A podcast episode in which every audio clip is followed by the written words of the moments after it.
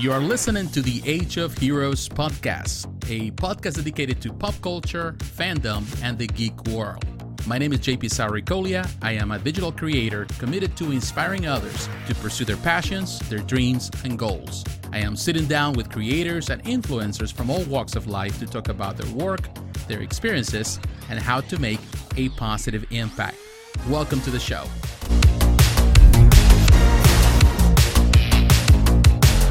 Hey guys, how you doing? JP Sarikolia here, and welcome again to another episode of Age of Heroes, this podcast. And I want to say to all of you, thank you, thank you very much. This is uh, actually the season finale, and I'm so glad, I'm so excited for it. It's been a fantastic uh, time. It's been a fantastic season. So many amazing guests, so many good friends have come and participated in this podcast.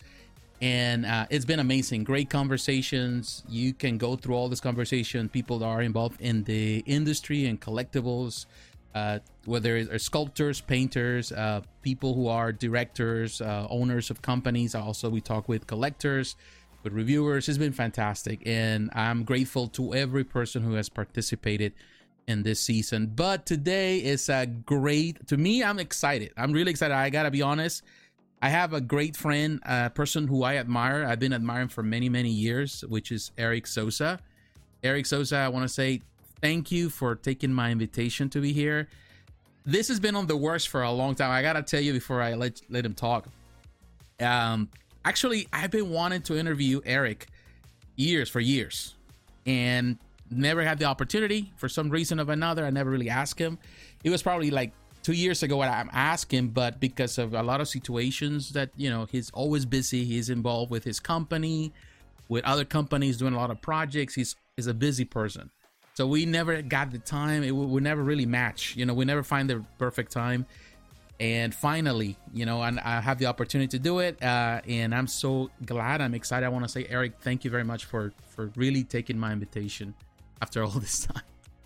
No, thank you, JP. Thank you for um, giving me the time because uh, I know, like sometimes when we, we, we would try to do it, like it didn't work out, and um, especially during the pandemic, my my schedule was uh, the most overwhelming that it's ever been, I think, and and that's just like the you know career wise, but you know, um, that was also like uh, a full time. Uh, well, I don't know if you can say a full time, but I was a bishop in my church, and there were a lot of people, a lot of families that needed help, and during the mm-hmm. pandemic, mm-hmm. really heavy.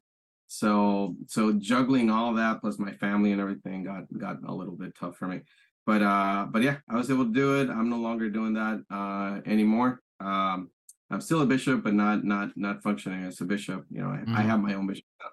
But uh but yeah, so in terms of my career, yeah, it's it's it's getting pretty pretty crazy right now, which is cool. I'm very thankful. And again, I I honestly apologize if, if, if it wasn't possible for us to uh, talk before. And I, I try to do that as much as I can, but I have like a list of people that have been asking me chronologically. So I try not to like, you know, uh, have people jump ahead because I think it's not fair. But mm-hmm. um, but yeah, man, it, it, it it's been a long time coming, and I really wanted to be here. So I, I really appreciate being here. Thank oh, you. thank you, Erick. And uh, I know many of those who are listening, uh, many people are watching this on YouTube, but also others are listening through different platforms. Um, I want to say one thing. Um, I, I would say that my main channel, which is JP Sara Reviews, started. Um, uh, we just celebrated last year the 10th anniversary. It's been 10 years. Um, initially, when I started my channel, I started uh, reviewing statues, sideshow, um, Bowen. They were the first statues. But the the reason why my channel started um, became a bit more popular then was because I started reviewing a lot of your stuff that you used to do with Kotobukiya back then. Oh, um, and those some of those videos brought a lot of viewers, a lot of people. They were excited. Uh, and to me, I, I, gotta say this. You know, when I started collecting statues many many years ago, I started collecting a lot of sideshow stuff but I remember I, I, still don't remember exactly which was your for the first statue that I saw from you that really impacted me, and I moved from being a one four a quarter scale collector, a one fifth scale collector into a one six scale collector. I think it was I'm not sure. I don't remember if it was um, Wolverine or if it was Deadpool. I think one of those two. Mm-hmm. Because I I, I kind of collected Bowen a bit, but I was not like full into it. But as soon as I saw your art, it was very very different. Your signature style was different than anything else that was done at the moment.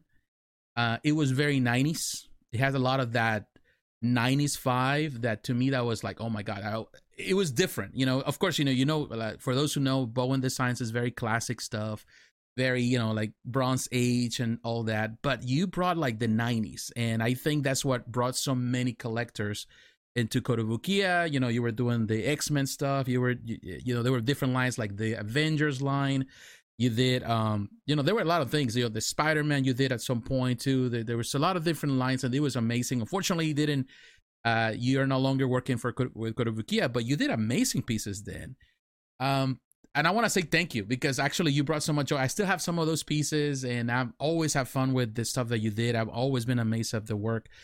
Let me ask you this, uh, and I know you have many people have asked you this question several times: How you got into this? You know, you know, I know it's a long story, but how you got into everything to become a, a statue or toy, you know, statue maker, toy maker. How can you give us a at least for those who are unfamiliar for the first time. I never heard it. Yeah, yeah. I um, I've basically started. Uh, well, it was my dad that introduced me to drawing. Uh, at first, when I was a little kid, I was like, I don't know, three years old or something. Mm-hmm. And you know, I remember the first thing he drew was a Titanic ship. I remember that clearly. Um, although I don't really remember much of my childhood. I don't know. I don't know if other people do, but I don't remember everything vividly. Mm-hmm. But I do remember that though. Uh, and then uh, I started drawing. From that point on, I wouldn't stop. So I remember like, you know, they would just buy me like, you know, notebooks or paper, you know, blank paper and crayons and, you know, pencils and colored pencils and all that stuff. And I never stopped. And then one day uh, we were doing, I don't know, we, there was this author that came to our, uh, I think, I think it was pre-K and she came to my school and she was writing this book about you know uh, trees and how like you know the whole process of growing a tree and everything that, that, that's as much as i remember and um and so i drew a tree but i made it like animated it gave it like you know kind of like you know like the branches were kind of like you know arms and but he was like a nice tree you know obviously and there was like a swing you know hanging from one of the of its branches and a little kid and a mound of like leaves i remember that Mm-hmm. And I don't know what happened, but you know, we all drew like our own thing after she explained to us the process of growing a, a tree and everything. And uh, and my parents got a letter later on stating that you know if, if they were okay with me or my work being showcased in her book. Mm-hmm. I never got the book because we moved and I never got to buy the book or my parents never got to buy it. But uh, I've always wondered what it, you know, what happened with that book. But anyway, so once that happened and I saw the feedback and I saw that they were like, you know, pretty interested in my work, I was like, well, maybe I, one day I can earn a living doing this. Mm-hmm. Maybe, maybe, there is a way, you know. And I was just a little kid, you know, but I was like, I want, I want to do this when I grow up, you know. In my mind, I wasn't thinking like, oh, you know, um, I'm gonna make money, or I was just thinking like, you know, maybe I can, I can basically be like that and take care of my family by doing mm-hmm. what I love. I had no idea how like you know what the career was like or anything, you know. But uh, anyway, so I kept doing it, mm-hmm. and then like maybe a year later at my new school, uh, which was still pre-K, I think, um, this ceramics teacher uh, came in mm-hmm. and she taught us about like sculpting ceramics, and and yeah, uh, the first thing I sculpted was like uh, a shark, mm-hmm. you know, like a uh, white because of I guess because of the movie Jaws or something. Mm-hmm. And long story short, uh, uh, the first moment or the first time I, I touched clay, mm-hmm. I just knew that I had to do that the rest of my life. Mm-hmm. I just knew it. I just knew it through and through. And uh, I remember the other kids were doing like, you know, I, I guess they were doing utensils or cups, but I was like, nah, man, I'm gonna make a monster. And that's what I did. And a lot of people know this, but that's what I like to do the most. I don't even really show it on my Instagram or social media. Every now and then I will, but I do a lot of monsters on my on on my own free time. Um, yeah. So yeah, which I don't get a lot, but you know, I, I have a folder full of like creatures and everything, and and I just love doing things from from you know drawing from nature. So just lately, I did a Venom, and people are like, you know, reaching out to me saying like, "Oh, dude, where do you get the idea to do like the the, the face? It looks very different. It looks alien." And I'm like, it's just it's just a mix of everything that I've seen, like 80s movies, 90s movies, you know, just like you know behind the scenes on how they did like things like the Alien or whatever. Mm-hmm. You know, uh, so yeah, man, it's um, it's just been it's just been a fun ride, and that led to me doing that, like practicing every day. Like I mean, every day I would sculpt, mm-hmm. and it got to a point where my dad would just say like, hey, you know, Erick, you need to go out. You know, uh, you need you need to make friends yeah. go out and play. And I was like, I have a lot of friends. Uh, you know, my friends love my stuff. You know, and yeah, people go like, "Can you draw me this? Can you draw me that?" You know, and it was cool. Um, so in that sense, I was kind of popular. Um, but then um, as I in my teenage years, I I just kept doing uh like the stuff that I like. You know, like the classics that you know most people like you know did. I guess like you know the Ninja Turtles, uh, Thundercats. You know, like Thundercats. Yeah. And Silverhawks and you know uh, Mask you know, GI Joe, you know, Transformers. So I would sculpt everything, and I would have mm-hmm. my my own collections, mm-hmm. like my own collection of each each series. So I wouldn't ask my parents like, "Oh, buy me a toy," because I didn't like the toys. I, I was like, the toys don't resemble the Japanese yeah. animation. Which I, as you can see, a lot of my work is heavily influenced by Japanese animation. So I was like, "Nah, man, the, the faces just a match." So I would do my own thing. And anyway, so when I was 16, after trying for a few years in high school to get into uh, uh, no i think it was i was actually 17 trying to get into the ceramics class uh, program that they had and i tried many times and i was always denied because everybody would just go there because it was a, a, hub for mm-hmm. meeting girls mm-hmm. for the guys and the girls for meeting boys and i wasn't into that you know i, I just wanted to do the thing you know just uh-huh. grab clay and make things and finally eventually i i got in and there was this guy, his name was Mr. Glasgow. He was a teacher, amazing guy, mm-hmm. but he was kind of you could tell that he was like ah, tired of the same thing. He was retiring that that year, and he told me something that that stuck forever. But at the moment, I was I I, I think I kind of dismissed it, and maybe I might have been a little bit rude. I don't think I mean that rude, but I I he told me like Erick, why are you always making like X Men and you know and Superman and you know mm-hmm. Street Fighter stuff? Like I mean, why do you do that? Why don't you just create your own characters? And I was like and I was like, this guy has no idea. These things are cool. Why would I try to come up with something, you know, yeah, you know, out of the blue? And I told him because they're cool. That's why. And he just went like, nah, Erick, you need to you need to create your own stuff. You know, you need to do your own thing. And and I was like, okay, thank you. That was it, right? But I was like, whatever, he's crazy.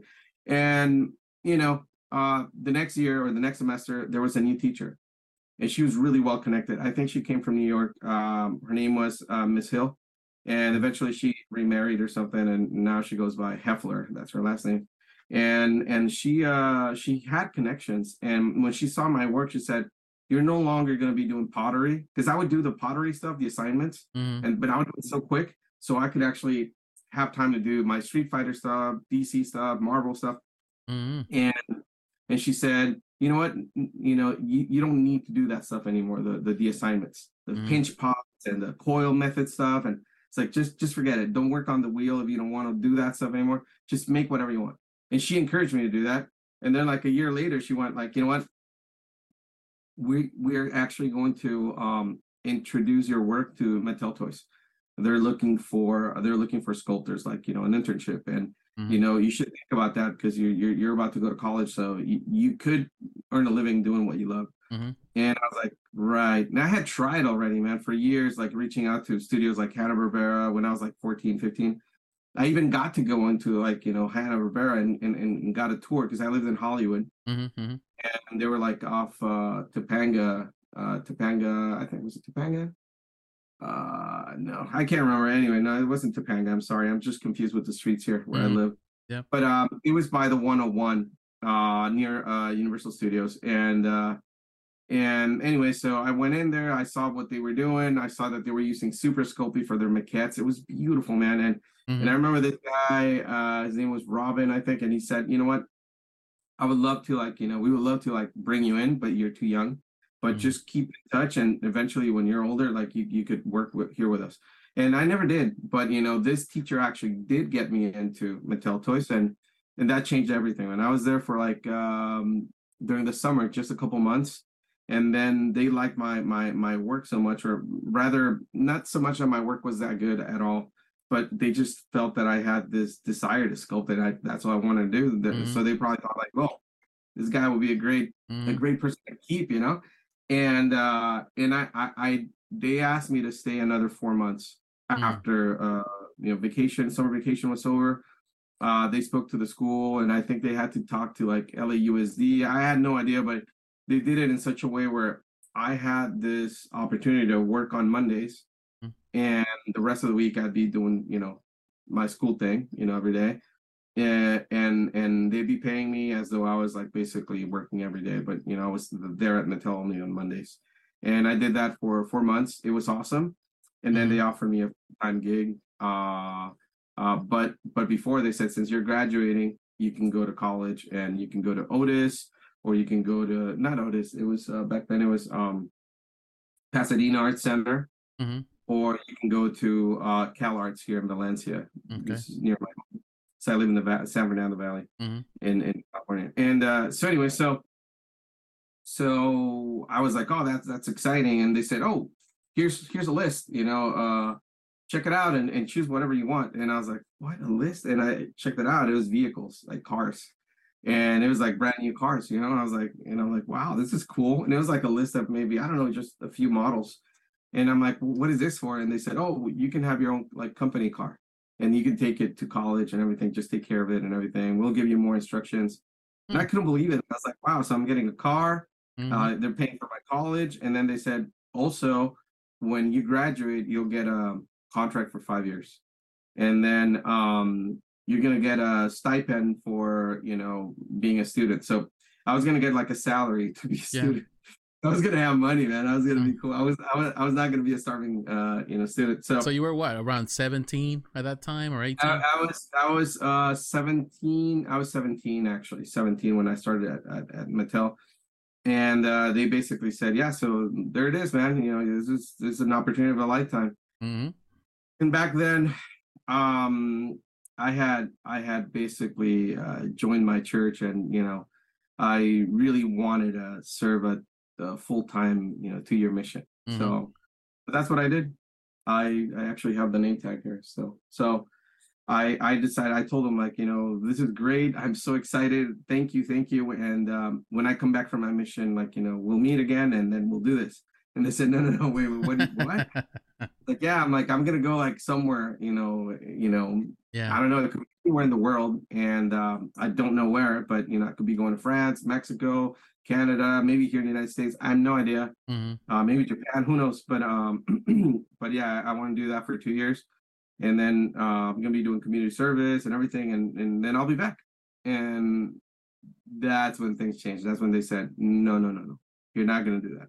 Mm you know, uh, we went through a process of weeding out all these people, and you were the one that stayed.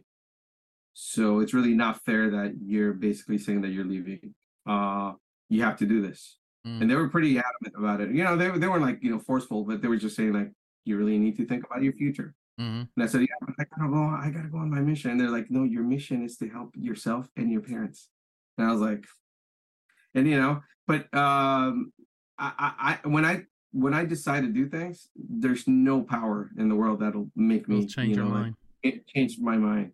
So I said, thank you, but I'm not. And they kept asking me, you know, throughout the six months, like, you know, wow. let's go, let's go, let's go. And I said, no. In the end, the last the last week I was there, they just said, you know what, Erick, here's a recommendation letter. Mm. Thank you for your time.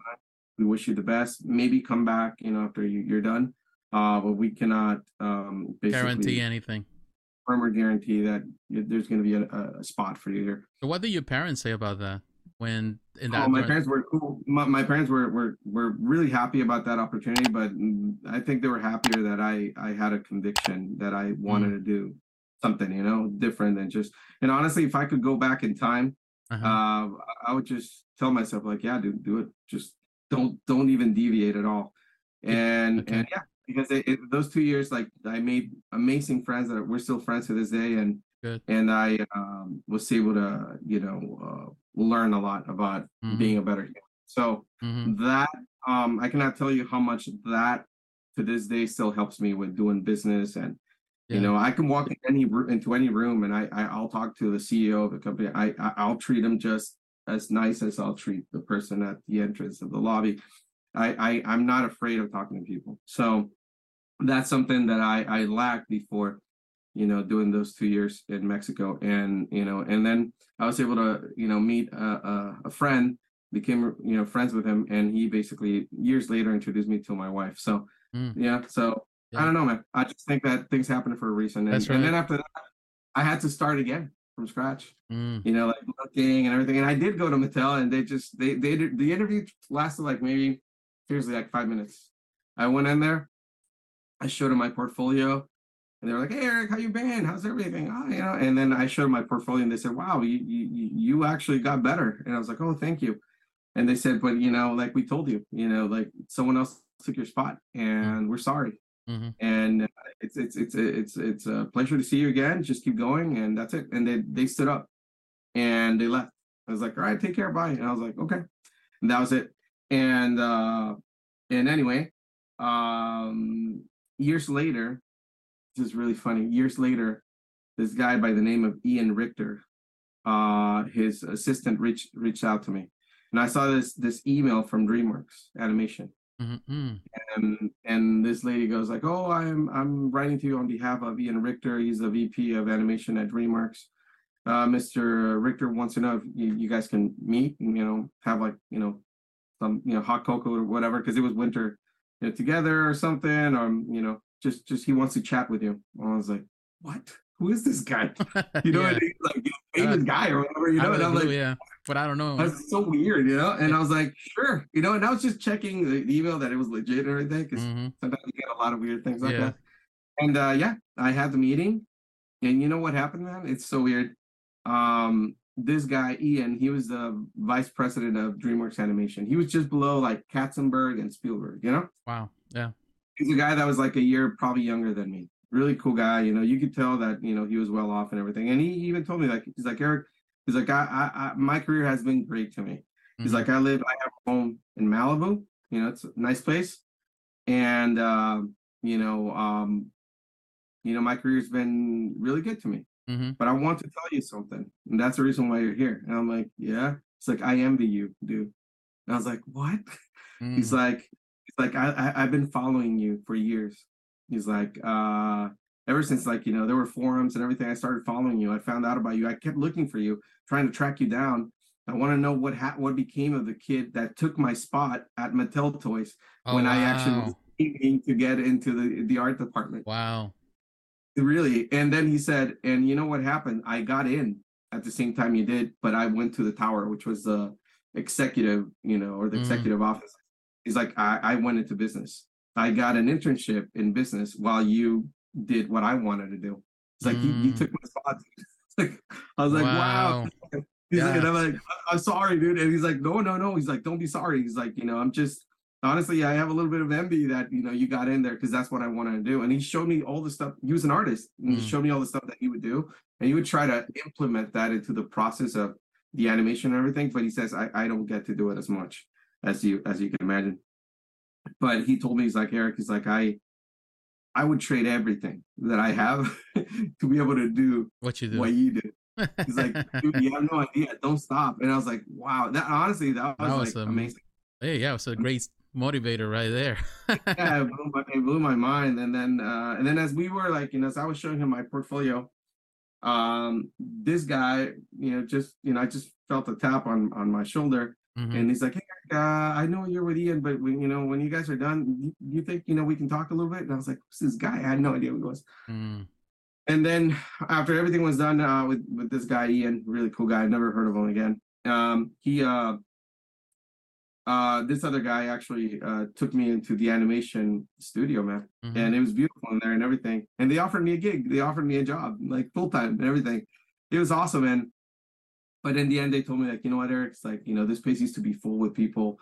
Now all the jobs are going like you know, um, you know, overseas. Overseas. But you know, if you like to stay here for a couple of years, you'll you'll do really well. And and then I, I told him like, dude, I'm, I'm barely learning, you know, you know, digital. I, I'm, I'm not really that good. He's like, we'll teach you everything. You know, we'll teach you how to do hard surface, like, you know, like basically like, you know, mechanical stuff and all that stuff.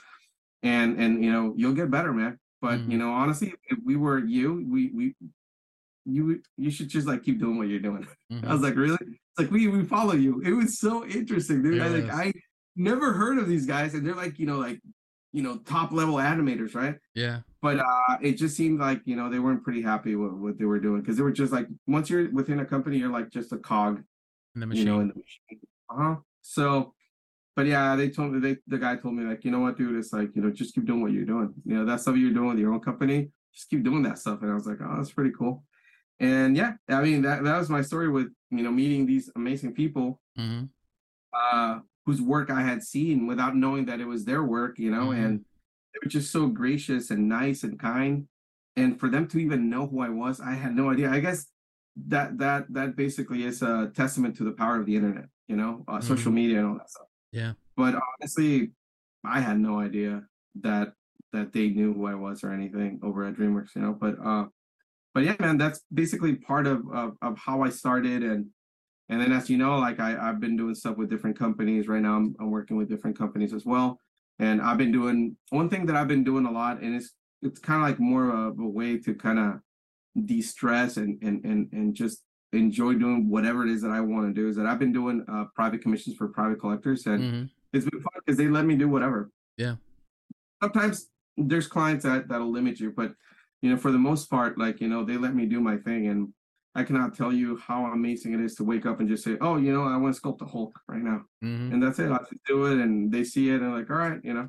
Um, but uh, but yeah, it's uh, I got kind of burnt out, like right before the pandemic. Mm-hmm. Um, I was just like, "That's it. I'm not.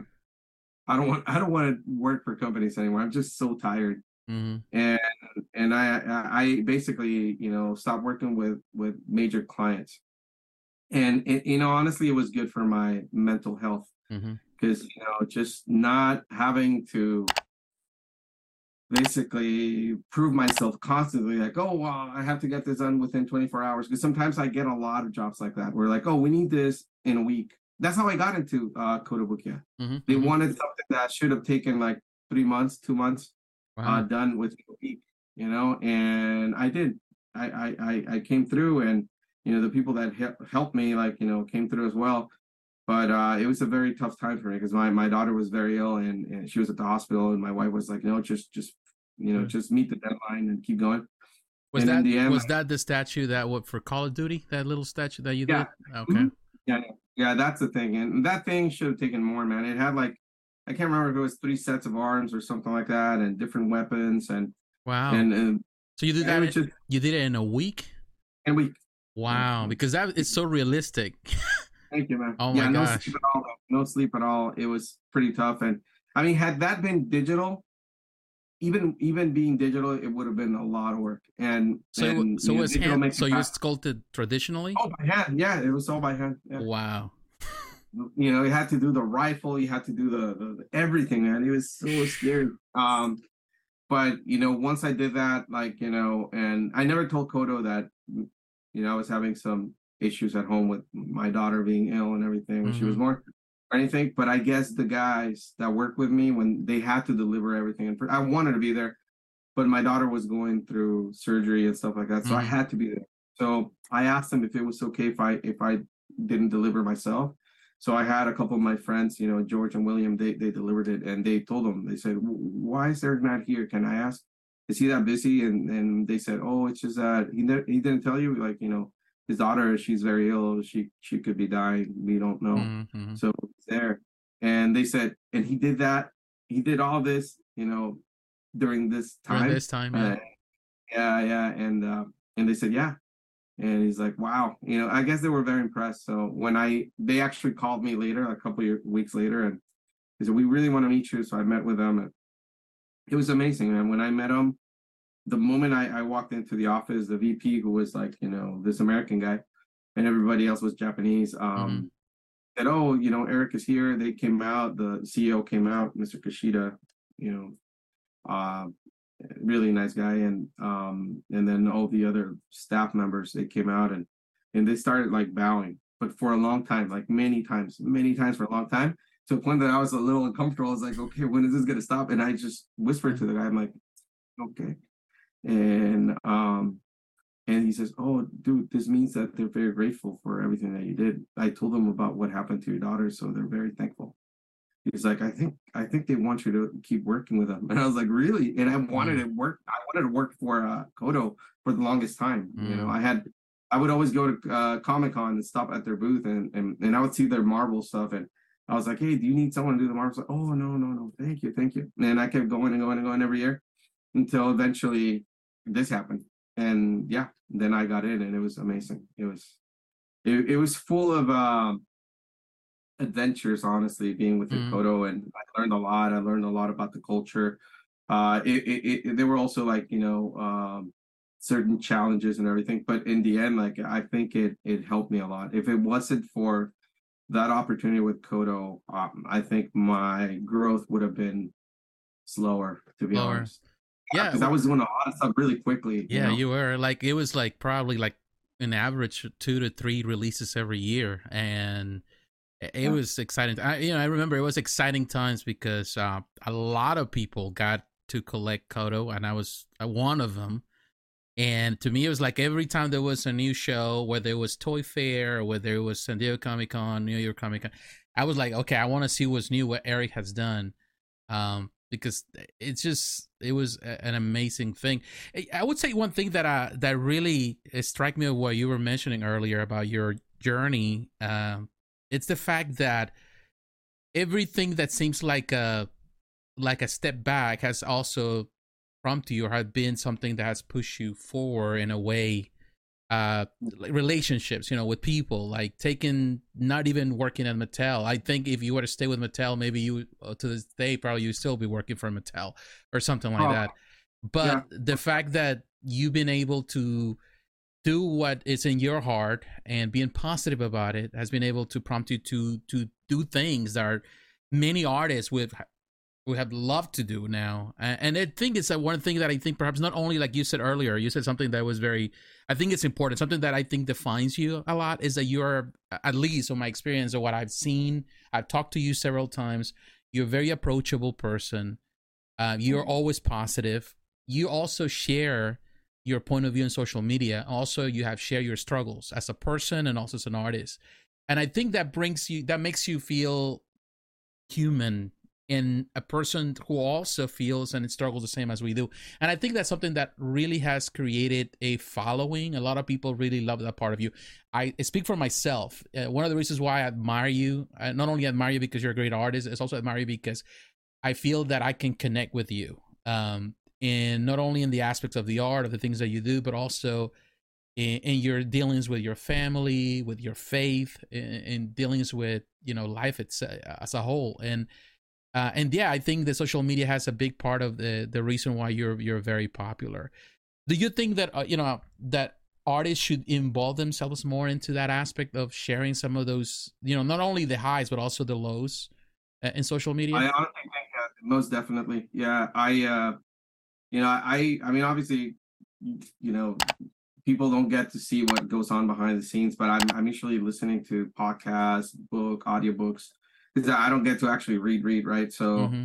um, so I, I I I'm always on this journey, or it's a nonstop journey since I started. You know, since I can remember. Mm-hmm. Um, my dad was the kind of person that always, uh, you know, basically inspired us to learn and get better and get better and know more and whatever, you know. And to be honest, like you know, um, I'm always looking into what it is that I can do to improve as as an artist and and and, and also as a person, you know, uh, just just be kinder, be nicer. We were mm-hmm. speaking about that like before we, we started the interview and mm-hmm. just just uh, become more approachable. And to be honest, I think uh, when you are just like yourself, I mean, you you're not you're not trying to be approachable because you have a, a an end in sight or there's like a like an ulterior motive. You just want to you just you truly just that's something I learned when I was a missionary is like you you love people just for being who they are. You don't you're not seeking to get something out of that interaction.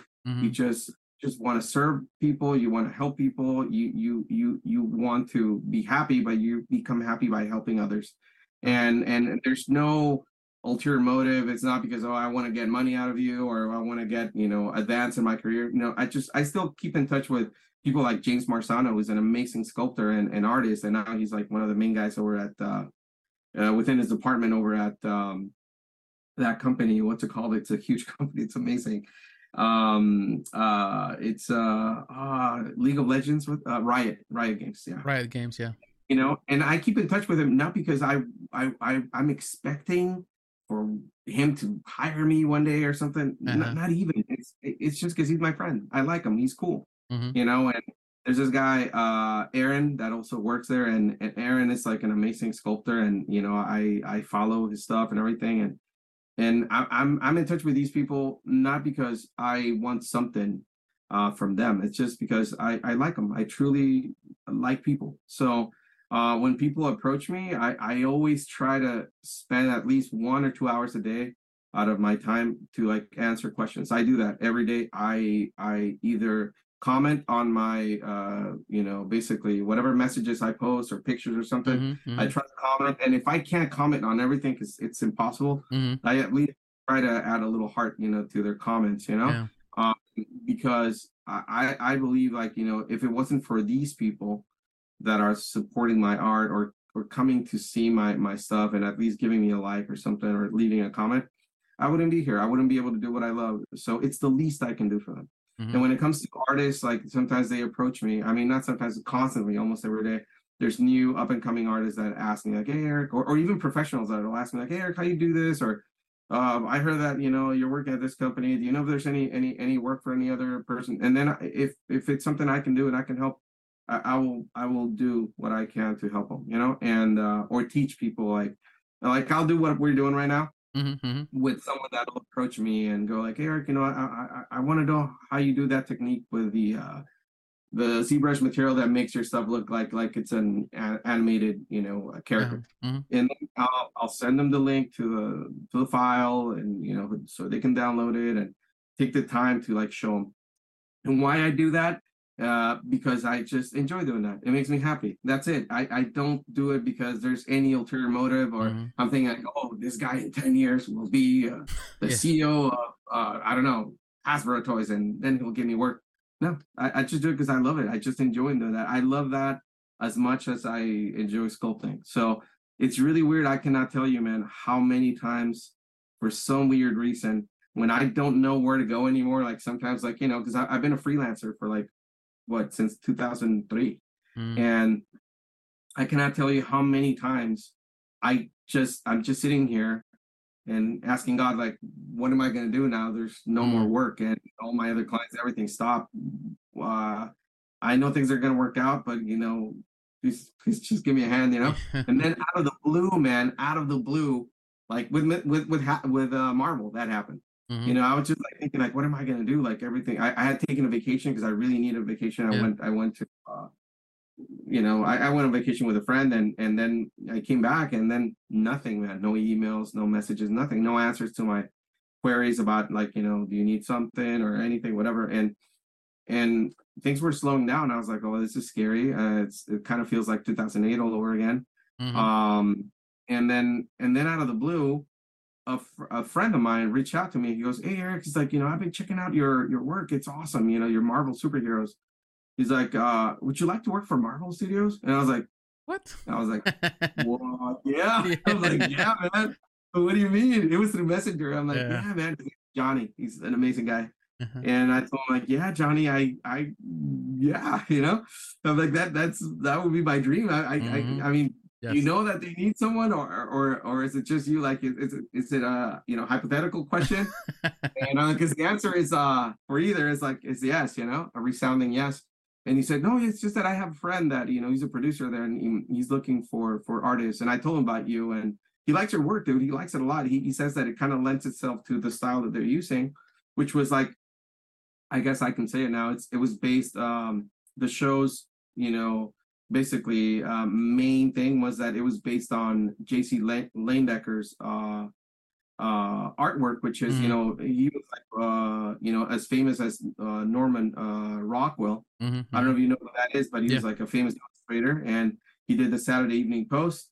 and JC Leyendecker actually he was there before Rockwell, mm-hmm. and stuff is amazing. It's just beautiful. If you were to do his work, you know, and and basically imbue that style into superheroes, dude, it's amazing. So when I when I saw that um that opportunity, I was like, no, this guy this guy's probably just joking mm. around. I'm like, dude, are you kidding about that Marvel thing? He's like, oh no, they're calling you any moment.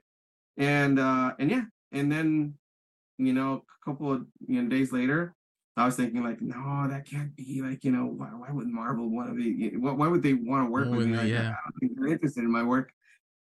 And sure enough, I, I get a call and caller ID said, you know, Disney, uh, Walt Disney Company. And I answered. And within five minutes, I had the gig. The guy goes like, "Hey, we want to know if you you want to work with us. Uh, you know, we love your stuff, and how much money do you want to make?" And I was like, "What?" I, was like, no, I never get that. And yeah, the guy was asking me like, "How much money would be fair?" And I was like, "I don't know. You tell me. you tell me, man. I, I have no idea." And Open. he goes, "How about this much?" And I was like, "Okay." that, that sounds cool. And that's it. And you know, that was pretty cool because that carried me throughout the pandemic mostly. Yeah. And you know, I, I had stopped working for these companies because mentally I was just tired. And yeah. And and honestly, like although it was like, you know, a pleasure doing all that stuff for them and everything, it was just overwhelming. Mm. And this happened, it was a complete 360 right there. Different. Like, you know, 180. Like 180. everything was yeah. And and I was like, oh, this is a different way of, of, working, and it was just fun, man. It was just beautiful, and uh, I loved it. I enjoyed it, and and yeah, the I, I went to meet, I went to Marvel Studios in person because the next day the, the guy goes like, okay, so now that we set up like you know your your profile and everything, and how much you want to make, and you know it was fair. I'm not saying like, oh, I was making millions or anything, no, no. but it it was pretty fair, you know, for, for you know um, the standards. Yeah. Yeah, and then uh, you have to understand that I'm in LA. LA is super expensive, yeah. and getting worse. So uh, I went there and I met the guy that actually did all the concept art since Iron Man one, you know, for the MCU. Mm-hmm. Uh, Ryan Meinerding, and okay. he's a young guy. He's probably like, you know, I think he's younger than I am, but amazing artist, man. And he had a he has a team that's just incredible. And I could not believe that I was in there mm. it being interviewed by that guy. I was like, no way, this is not real, you know. And uh, and yeah, I I basically the guy goes like, hey, dude, I love your work. It's like it, it reminds me so much of the classic stuff that you know, like just your faces remind me a lot of uh, this guy, J.C. Leyendecker. Have you have you seen this work? And I'm like, yeah, I'm familiar with it, but I, you know, I've never really gotten into it as much as like say Rockwell. Mm-hmm. And then he goes like, yeah, check it out, get this book, buy it. And he told me which books to buy and yeah, man, it was just beautiful, and uh, and I couldn't believe it, man. It's just uh, it was fun. It was fun doing that, and then at that point, I was like, whoa, I, I, you know, I, I was like, um, this is the top. This is the pinnacle. The pinnacle That's it. Career, you know, yeah. the pinnacle of my career, like yeah. Marvel, you know. And then a few weeks ago, that that became something different. So, uh, so yeah, so so now I'm doing I'm doing some film stuff, and I mm. guess eventually I'll talk about it. But it's just like think the the the you know like one of the most prolific you know directors out there in, mm-hmm. in film. Mm-hmm. And they approached me, you know, through a friend, an amazing friend that you know I owe him tacos, man, uh, forever for life. And uh, and yeah, and I I can't believe I'm working on these things that you know are just incredible. And and then my friend goes like, "Oh, and now this other guy wants to work with you." I was like, "Are you serious?" It's like, "Yeah, man. They love your work." I was like, "That's incredible to me, man." Yeah. I don't know how these things are landing on my lap, but I know that I'm very grateful, and I will be forever grateful.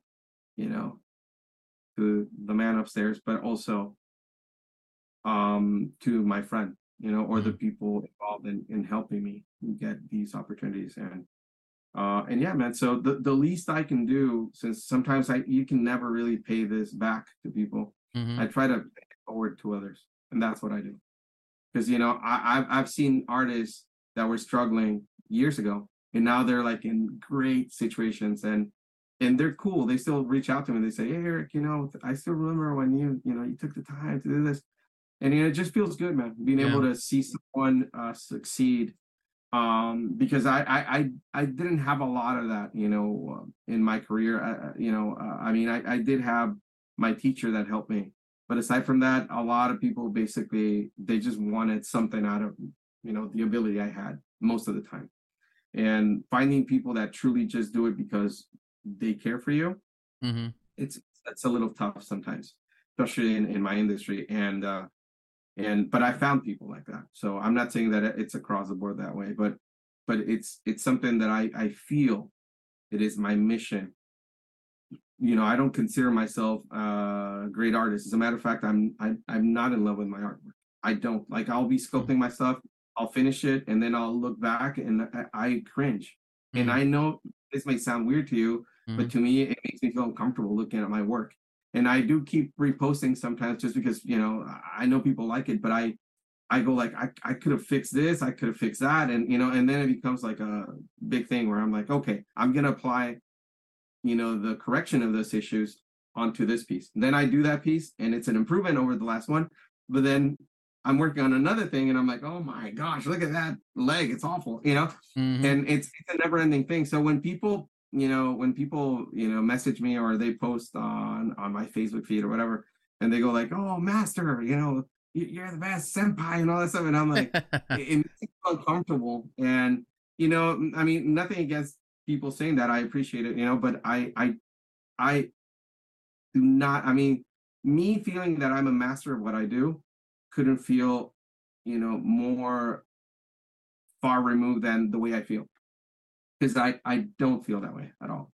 I see the the works of Mark Newman or Andy Bergholtz mm. or Daniel Bell or you know all these people that are like just incredible, you mm. know, and and I'm like I have so much to learn, and I do, okay, and I do. This is not false modesty. I truly know. Once you get to know something really well mm-hmm. or fairly well, you become acquainted with your own flaws. And then you know like oh man you know this is wrong. I, I can fix this. But sometimes the other issue is there's no time. Sometimes you have to rush things. Mm-hmm. and and and and you know there's no chance to just go like hey give me another day or give me another couple hours. There's none none of that. Yeah. and you just have to send a file and it has to be sent. So it's, it's it's kind of tough balancing what what you think you could give versus um you know what they need at the moment and what they expect. So it's it's kind of tough sometimes you know? yeah. So that's why i enjoy doing my own stuff when sometimes i'll take a year to finish a piece. Mm-hmm. and even with that i can go back and sometimes i go back and and and update the sculpture. Because i'm like wow i know how to do this now. I learned this. And it's pretty cool.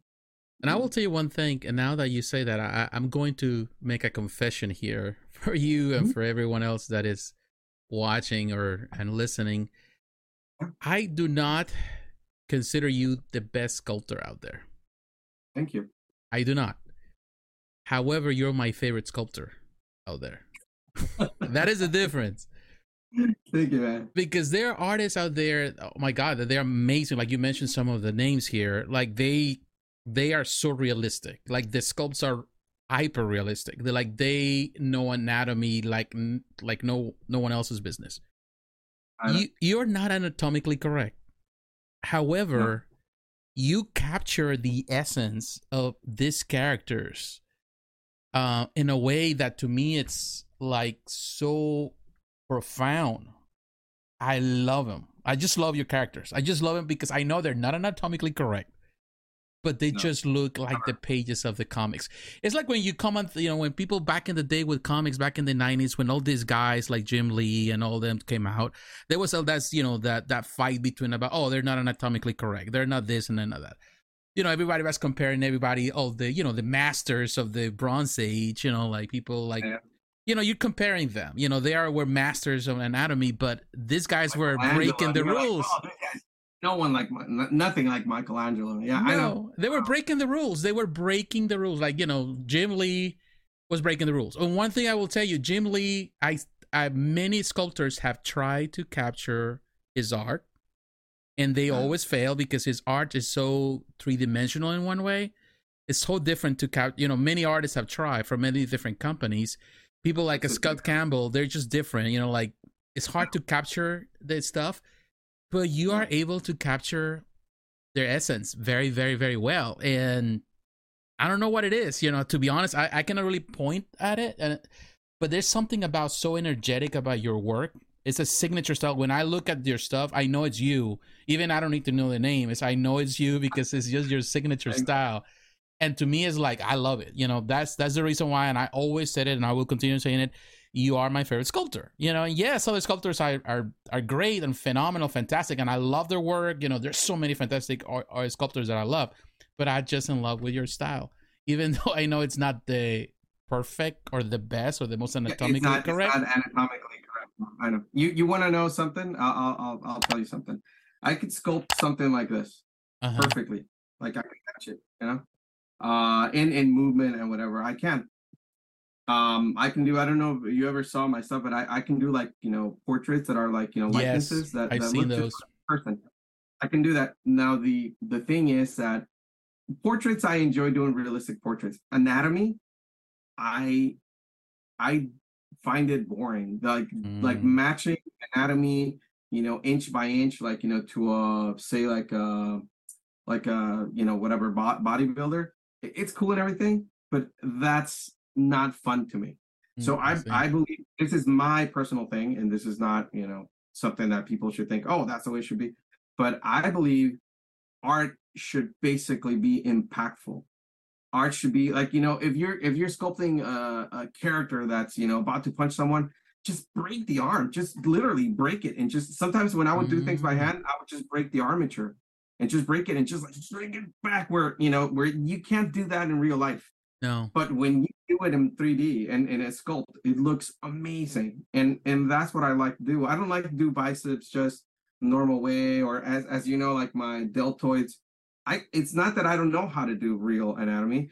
I just I just choose to exaggerate everything. Mm, everything. The, the that makes sense. Of the, of the of the muscle, you know, length or the volume or just like the expressions. So basically I'll grab something like this and, and you know the character is screaming, right? And he's he's screaming. So this is a mm. skull. So this would be a normal scream, but this is what I do. I'll do something like that. Mm. And you're like, that's dislocated but yeah, make it happen. Just make it work. That's what I do. I just I've learned throughout the years. I've learned the rules, like uh-huh. the rules of anatomy, and then what I do is that I basically push the limit or bend them. Mm. That's the mm. reason why a lot of people ask me like, "Oh, so why why why the avatar of Neo always?" Because I, I, relate oh, okay. with the character.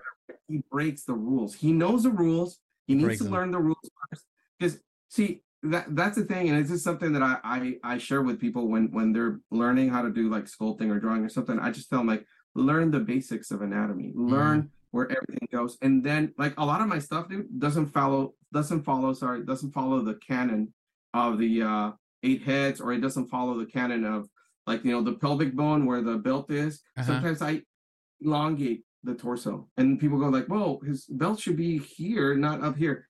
I don't care. I just yes. I just think it's more interesting. And that's what I do.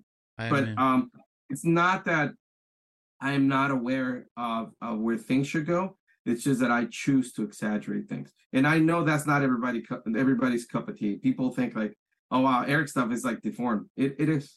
I I, I do purpose. it on purpose. On purpose. I choose to.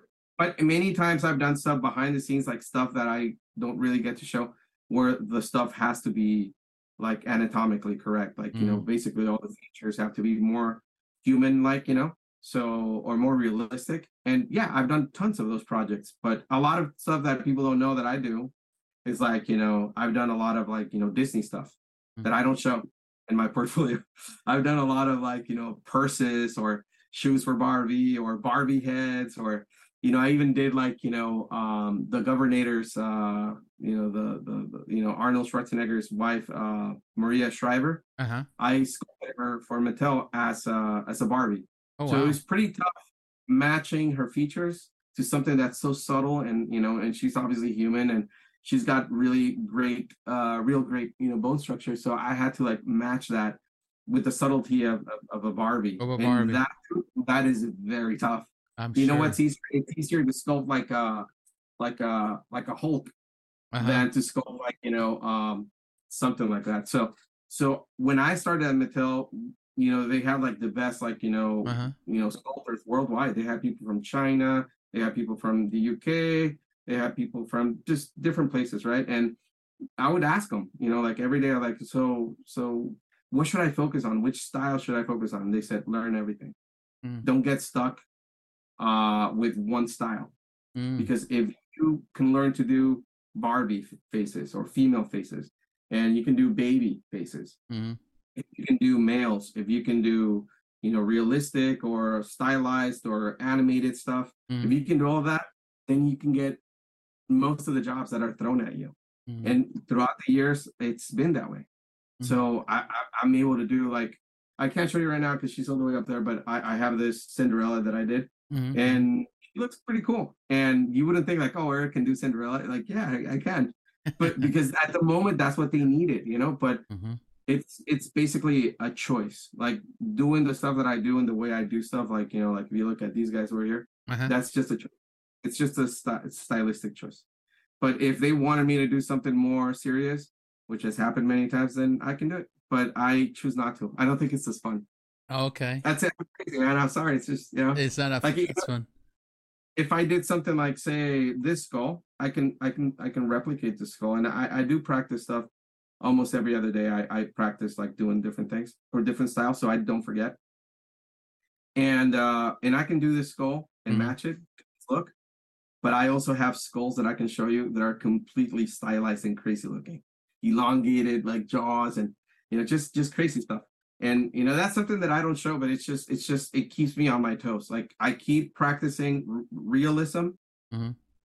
So you know, just reviewing the rules, the ground rules of anatomy, and then I look at other people's work and I'm like, oh wow, the way that that guy does knuckles, it's incredible. And then I I, I study that and I sculpt it and replicate it, and then I make it my own.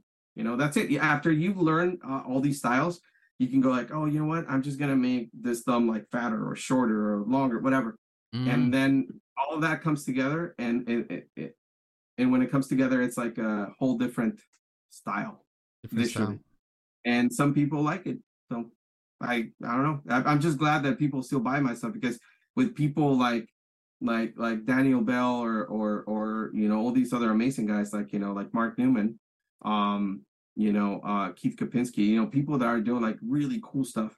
Um it's it's interesting that I still have a job because you know it's just it's just the stuff that they do it's it's it's amazing you know but I I just love doing stuff that's a little bit more exaggerated. So I've always been a little bit of an actor since I was a little kid, I guess. Mm-hmm, mm-hmm. um, and in, in, terms of my my artwork, so I would always like exaggerate things. So when the next kid was just doing like a like a like a drawing a tree, mm-hmm. I was actually drawing a tree like moving and you know with eyes and facial features and everything. I always like to take it to another level, mm-hmm. and it doesn't always work, but uh, for me, it's just I don't know, just tons of fun. I think you know. I think you it's definitely like you were saying um it's because the way you choose to do it that sets it apart. Um yeah because like for example you're talking about bale and uh, he's a phenomenal uh, sculptor and i love what he does but he has never captivated me and i'm not saying this because i don't admire his work. I think he's fantastic. I know, and, and everybody has their own their own, their own thing, you know, style that they like but what I it, I think is also part of the the work that he has done, of course, with Sideshow.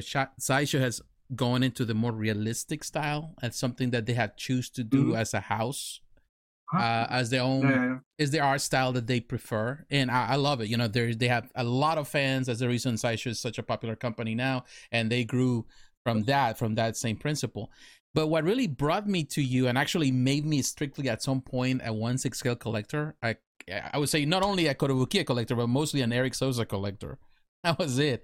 Um, it was because you capture the essence of what I remember of comics. You know, reading the in the nineties the comics from you know the X Men. It was just such a weight. I felt that I felt I felt that you knew it's like you translated the pages of the comics into your work in a way that I felt the connection, and I still do. That's actually that's actually what I was doing, man. All the time. That's what I do. I I'm a huge like '90s uh, comics guy, and I I look back into that constantly, constantly. I have tons of files. Just oh, how did you know Marc, Marc Silvestri do like eyes when they were squinting, or yeah. how did like Lee do like action poses? And I try to emulate that constantly. And I, I actually had the chance to work with him um, and I learned how he did certain things.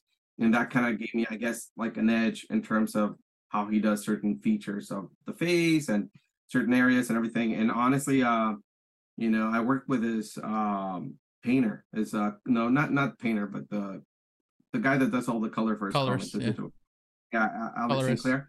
Okay. Years ago, yeah, colorist, yeah, and he uh he gave me a lot of tips like, oh, you know, when Jim does this, he does this and this, and you know, like like this is cool, but just exaggerate a little bit more, exaggerate this, exaggerate that, and I was like, wow. I was like, all right, and yeah, and then I was like, okay, he said that I should exaggerate, so I just kept going. But yeah, yeah, because like when you look at back, you, you are technically applying the rule or the technique that was, I think, made famous by Jack Kirby. You know, he is the one. He's the as many consider the the father of modern comics, and it's yeah. because when you look back at his golden age stuff, is more you know more traditional. There were a lot of artists doing kind of the same traditional style, but it was later yeah. in his career when he started to dive into breaking the mold or breaking the, exactly. the making things more exaggerated, making things a little yeah, chubbier. Bending the rules, right? Uh, yeah. Breaking the rules. I guess he was more seasoned. Mm-hmm. And at that point, maybe he didn't care to please anyone. He knew who he was. And he was like, you know what? I'm just going to do what I like. And that's it. I'm pretty sure because you can tell he was enjoying it.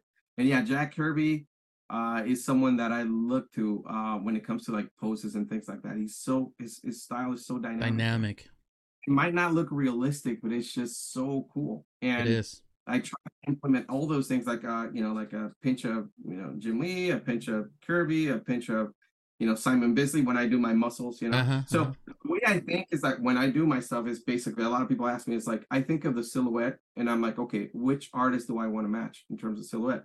Sometimes it's Jim Lee, Sometimes it's just like something based on, you know, say Capcom versus, you know, Marvel versus Capcom or something. So the silhouette or Thundercats, and the silhouette is all there. Mm-hmm. You know, mm-hmm. the features are all there that rem- are reminiscent of the cartoon, for example. But then within those lines, I I push things and I start doing mm-hmm. things and you know and everything just pushed. Like I could mix basically the Thundercat style with Simon Bisley and Jim Lee, and the result would be really cool. Mm-hmm. And that's what I do and then eventually it became something more of a like my style. Mm-hmm. But it's it's just, it's like you have I have different recipes for things, and then I use the, the like a certain recipe where sometimes there's more of a dash of Jim Lee or a more more of a flavor of like you know Jack Kirby or whatever, man, you know, or Sh- Shiflett Brothers. Those guys are amazing. Yeah, the, the, their stuff is just so dynamic without even moving. It, it, it could be a static character, and mm. they'll make it so it looks like it it's alive. Yes. So I, I borrow that stuff, and I'm like, I'm gonna borrow a little bit of this, a little bit of that, and then I'm like, okay, and this is now my choice, my style choice. This, this, this, this, and then that's it. And then it, it, it comes out looking the way it does. But it's just it's just something that you develop like you develop a style by basically practicing, you know, maybe just imitating certain styles. And then eventually certain tiny elements you know certain slivers of, of certain styles like become a part of you mm-hmm. and then mm-hmm. when you show your work it's like oh that's it i recognize that you know like like if you look at my work most of my characters they have like the sternocleidomastoid the, the muscle that runs mm-hmm. from behind you into your you know yes. right in between the clavicle into the sternum mm-hmm. you know it, it's it's kind of more like you know like the way they did it in the 90s like you know the way they more drew pronounced. like yeah more pronounced, yeah. much more pronounced. Or like a and V shape. Something like this character is completely like hidden, basically behind yes. the jawline, behind here. And I don't do that. I just love that because I learned that from Japanese anime. Oh yeah. You know, Ninja Scroll or Street Fighter, the animated movie, or whatever, man. It's just like all that stuff, you know, 90s video games like, you know, SNK and King of Fighters and all that stuff, Street Fighter. So I basically my art is a mix of all that stuff that all I that stuff. in the 90s. You know, I think one thing that you're saying, and it's true, and I, one thing that I think I totally relate with you because I grew up in Mexico. I live in Mexico. I went to school in Mexico. Um, I came, you know, been living in America more, more most of my life, but I went to school in Mexico. So I have the one thing that in Mexico we had a lot, and I'm sure you experienced that on, you know, because you were traveling constantly because you you have family there. Uh, it's how big you know anime is in Mexico, and oh yeah, it's yeah. huge, you know, like, and not only that, I lived, I lived, in Mexico for a few years, and yeah, man, like Mask in Jersey was yes, like a big deal. You know, the intros for like, you know, for like American cartoons like Thundercats, uh, Silverhawks, you know, like Mask, you know, they were all done by this uh, Korean, uh, you know, studio, and they had heavy anime influence. So, so yeah, man, that's why like in Mexico, people people are so imbued with with anime eh, throughout the culture, and that's amazing. I love it, that. Yeah, and one thing that like a lot of people don't realize that a lot of the shows that we even watch in the 80s that we're watching in America most of them were actually drawn by Japanese studios, you know, for American companies, you know, for American studio. Well, they were for American companies that they were actually airing it on T American TV, but actually that was Japanese people doing those. When you talk about the G.I. Joe, you're talking about Ghostbusters, you're talking about all of that, and that was the best animation of the '80s was produced in Asia. Yeah, yeah. And um, exactly. it's such a dynamic, you know, anime and manga are so dynamic. Um, and that dynamic the dynamic poses all of that they do of course is something that we're now seeing uh, very reflected in a lot of things that we see here in america now. Some of the tv you, you mentioned uh, some of the movies like you mentioned recently with the neo with the matrix all of that of course based on japanese manga all of that which has yeah, inf- yeah, yeah. powerful influence. yeah so it's just it's what you know this is the thing like you connect with so many things that i connect with and like you, right now, of course, you have for those who are not do not watching but listening, he has a T-shirt right now of the Thundercats, and I can see the Super Seven uh, Thunder Tank in the background. You know, you're a big Thundercats fan. I am a big Thundercats fan, and I know for years, I know you you've been wanting to produce this uh statues with that style, with your style. Well, I, have been wanting I that.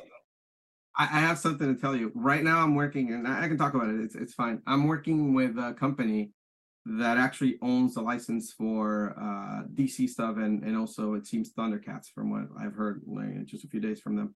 So it seems like that may become a reality. I don't oh, know, wow.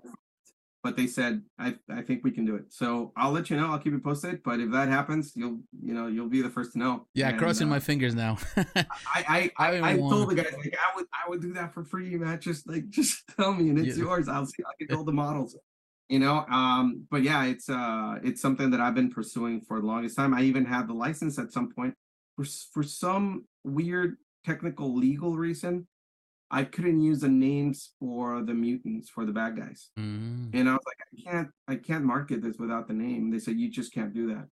When i got that email i was very concerned. I was like well i'm paying for the license. How come i can't do it and then eventually I saw other companies like basically using the name. So I was like, why? Why can they and I can't? And I asked, and that that answer never came.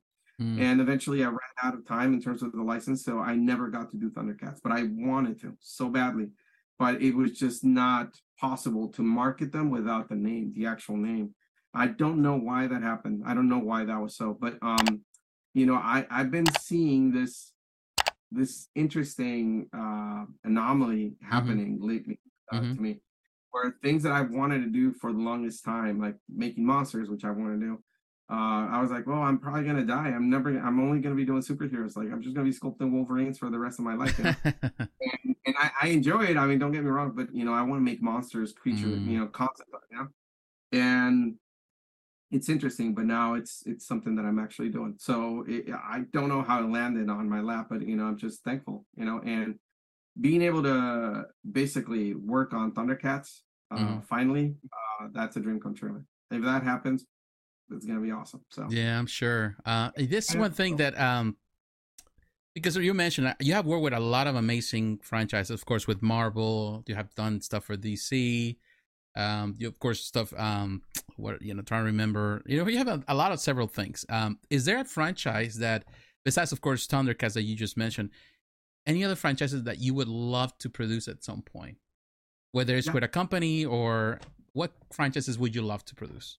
Number number one, you know, the number one that to me it's like you know uh, the thing that I've always wanted to do, but I I've never been able to. Is, uh, the the real Ghostbusters. Oh wow, that's I would love to do. Like uh, just you know, like you know, semi museum posters of the characters, you know, with their with their backpacks, you know, proton packs and you know, maybe like, you know, some kind of prop at the bottom, whatever, like maybe a ghost trap or something. Mm-hmm. But just something like that based on the intro from the actual cartoon. Cartoon. That man, like so you can line them up and it's the same thing for for Thundercats. I would love to do something based on the intro. Like so I've I've been studying that for years. So when when people actually see them, they're gonna go, Oh dude, that's from the intro. Oh, I remember that. Oh, I remember that post. You know, that's it And I know no one's done that, and I don't I don't understand why, man. It's so sad. And when when it's been done, and this is not me attacking anybody or anything, but it's been done. It's been done in a way where I feel sometimes companies think, or we tend to think that we know better than the fans. And mm. the truth mm. is that it, it, you know, just give them what they like. You know, they, they want something that's reminiscent of the same style that they used to watch. Just just upgrade the the anatomy a little bit, you know, but don't don't go all out where like you add different armor pieces and everything. Then it's not it's not the same. It's not the stuff. same thing. Yeah, because like uh, and, like I think the concentration with Ghostbusters primarily and the statues that we have seen and figures mostly we have seen is always on the movies, of course, on the first movie, the second movie. Yeah. But the real Ghostbusters was such a impactful, you know, cartoon. It was my favorite cartoon. Amazing cartoon, man. It was my it was... favorite cartoon. I have the collection. I watch it at least every a couple of years. I go through it and watch them all. I had no idea you love Ghost, the real Ghostbusters. The real Ghostbusters was, and it's like to me, it's like why no one is producing. Of course, we have some action figures from by Diamond Select Toys not long ago, but no, it's like no one wants and no one's touching the, the, the and there's so many characters and so many things that we're producing that it was a very I would say for the for for a children's cartoon, it was very mature. but it was such a it was a it was an impactful thing and I, I, would love to see you do it. And i i seen some of the renderings that you have done i think with egon. I think you not long ago i think you I had it. Egon, and it egon looks good yeah it was just that was those were just sketches but it was kind of based on what i thought it would be cool to make them as as, as, as statues but you know it's it's basically based on the actual turnarounds. The only thing that i that i did was like you know basically in between the lines of the overall design I added like you know you know basically like you know fat pockets and different mm. things just to make it a little bit more updated. Okay. But I'm respectful of the original design. The original design. And that's what I want. And then and then I would give them like really cool expressions and movement and everything. But uh yeah, I just don't understand why that's not happening with either that or Thundercats or you know all these other like you know um you know animated you know shows that you know i'm pretty sure that if you were to do them like i, I know there would be uh, an audience out there. Because people are i don't know if you notice this i don't know what your opinion is on this but people are kind of tired of the whole superhero thing like you know it's it's it's not just the mcu or or whatever like you know live action films but it's just like you know even comics and it's reflected in in, in terms of sales. You mm-hmm. know they're not doing well. And i think that is because people are not really we're not really giving them or companies are not really giving them what what what, what people are seeking for like we go out of our way to like basically deconstruct the character and just turn it into something completely different mm-hmm. so completely alien to the original take Design. of the creators mm-hmm. that when people see it i was like oh this is superman oh no thank you I, I don't know you know and so but if you if you keep developing the characters you know their their stories kind of like i don't know i mean i know it's not everybody's cup of but a good example to me is like Cobra Kai. Like I, I honestly yes. was a little weird because I live, I live around the corner from from where they were uh, filming the they, uh, the movie uh, at uh, Daniel's, uh, you know, uh, what's it called, apartment building. Apartment it's building. Like kind of like, yeah, yeah, it's probably like five minutes away by car. And and basically, uh, I saw that they were interviewing, you know, Ralph Macchio and and the other guy, you know, uh, William William Zabka, it's his name. I, yes, I something like that. Yeah. Yeah, yeah yeah, and they they were interviewing them and, and everything. I was like, oh, what's going on? You know, and that was it, you know. And then next thing you know, like Cobra Kai, you know, and I was a little weary about it. I was like, oh, I wonder if they're gonna mess it up or you know. I honestly, for the most part, I think they they've done a great job, yeah. and that's what I think we need to do. That's the formula. Like you take the foundation or the core of of of, of the series or mm-hmm. the characters and everything, and you just develop like you know as from a perspective of a fan without basically destroying everything that you know about those characters mm-hmm. without betraying what what the original creators intended for the characters. And I think if there's a way to do it in in in a in a in a in a way, way. that that respectful and also um break new grounds in in terms of like you know finding new adventures or or developing the characters and everything and i think you can do the same thing with with statues like you know yeah you can upgrade certain things but just don't take it so far where it's almost unrecognizable in terms of the, the design, right? Yeah, I think so.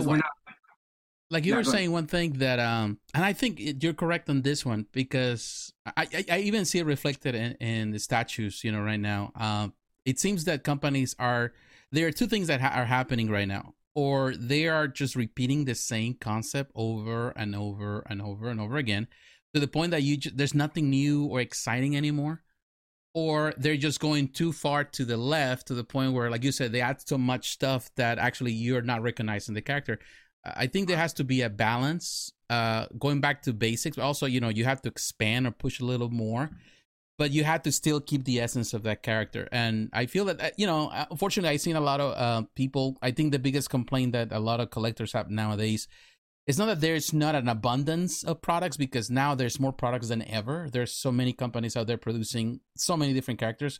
In so many ways, the same characters. You know, there's the same. There's like if there's a Batman, there's probably like 10, 20 Batmans on pre-order right now. But in some way, they're not like to me they're just all kind of from the same you know they're cut the same way they're built the same way there's nothing refreshing about it and at the same time or it's too far to to extreme that it doesn't feel batman to me. And of course you know there's so many i think everybody's jaded of batman. But i would love for companies uh to try new things you know like like you said there's so many franchises out there that i personally i grew up with. I would love to see like the real ghostbusters like the silverhawks. Um i don't know. There's so many other things that uh that i would love to see in a statue form you know like like the dinosaurs things like that. There was a lot of kind of obscure shows growing up but they i, was I would love yesterday man, I, I was wearing my my dinosaurs uh t-shirt the other day. But uh yeah man it's uh i i get you. I i think it could be done to be honest. And you know another thing that i've seen is that sometimes companies uh, kind of copy each other or um, or rather there's certain companies that don't copy anyone else. They just do their thing but i've seen some of the biggest companies like basically they mirror everything that was done before like there's a spider-man out there that looks just like something that koto did and then there's like this whole that that company did that looks a lot like something bowen did mm-hmm. and it's like it's like a, a consistent thing and i think people are at some point people are like, dude, this is just this is just the a, same a, thing. it's the same thing, only like it, yes, it's it's upgraded and you know better anatomy and everything, you know better paints and you know or paint work whatever and paint apps, but it's um the same thing. It's, yeah. it's the same thing. It's like I already have this Bowen, you know, whatever Scorpion, and now you're doing another Scorpion that it looks just like this, but it's only updated or upgraded a little bit and that's fine, but you can't keep doing that because eventually, you know, you're going to suffer in terms of like, you know, pre-orders. And that's what's happening across the board right now. As we speak, pre-orders are not what they used to be. That's right. So a lot of these companies, especially the ones that have a huge overhead, are are in pain. I talk to the factories all the time and they tell me like, yeah, man, it's like it's it's slowing down. You know, people are not buying as much as before. And it's a combination. Granted, it's it's a combination of things. It's not just oh, because people are bored of the same thing or the same posts, whatever. But it's also like you know the economy and things mm-hmm. like that mm-hmm. going on. But uh, I, I think you're right. If if if companies were more um, you know, a little bit more creative and in in in in in terms of giving people what they wanted and and upgrading things a little bit, but without going to extreme. I think they would have a, a, a better following in terms of sales and stuff like that. But then again, it's I mean I'm just saying that, but you know someone could be listening to me and say like, oh well, yeah, whatever, you know, you don't know anything. But I'm I'm just saying that I I do kind of talk to a lot of people mm-hmm. that collect and they give me their feedback and eh, one of the things I always hear is that it's overly saturated. It is the market is like, there's new company. There's going to be another company coming out next week, and then another two uh, next month and it's like that and everybody wants to do marvel everybody wants to do dc and you know and it's it's it's getting to a point where people are like you know it's, it's kind of pointless to collect it's it's all it's all too similar but i i think there's ips out there that could probably do well but then again maybe i'm just wrong maybe maybe there's really not that much in terms of sales mm-hmm. and people haven't they don't want to risk it it's kind of like hollywood it's a, it's a micro you know, reflection of uh, of of of what's going on in in Hollywood. Mm-hmm. Like you look at Hollywood, like where people are always complaining that there's no new movies or different type of movies or like original movies, right? It's always remakes, and that's it. Think about it; it's the same thing happening in the in the statue industry. That's true. It's like there's thing I can show you, you know, I can send you pictures so you can see, and it just you tell me what you think. when I show you all these statues and all these statues that were done prior to those, and they're the same thing. They're just mirrored. Mm-hmm. Like what? You know why? You know. So it's almost like they're saying like, oh, this is the easy way. Let's just let's just let's just copy what you know Koto or Bowen or this other Hasbro or whatever Toy Biz did, you mm-hmm. know, a few years back. And that's okay, but why not just hire a good concept artist and just do something different, you know, and and try to stay true to to the core look of the character. I don't know. Uh, maybe, maybe I'm just wrong, but then again, there's a lot of competition. There's a lot of other companies like you know trying to get a piece of that cake, but it, it, that cake or the slices are becoming paper thin. You see? Yeah. Because more and more companies are getting. It used to be that licensors would give the license to only to a few sectors of the planet. Mm-hmm. You know, few companies. You know, okay, you have you you have this this uh you know basically territory, and you know you cannot go into this territory. But now it's like it's it's almost like it doesn't matter anymore, and that's creating chaos.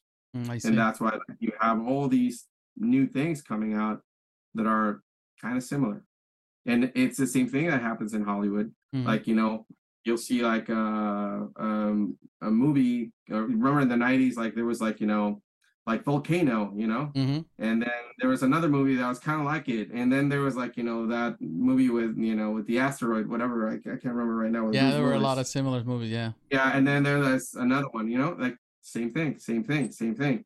You know, and yeah, when we had Pearl think, Harbor, and then there was like like 20 movies that they were all yeah, and even the poster even the posters are way too similar man yeah. it's like what you know why don't you just hire Drew Struzan? That guy used to do like amazing, iconic posters, but then that was over with.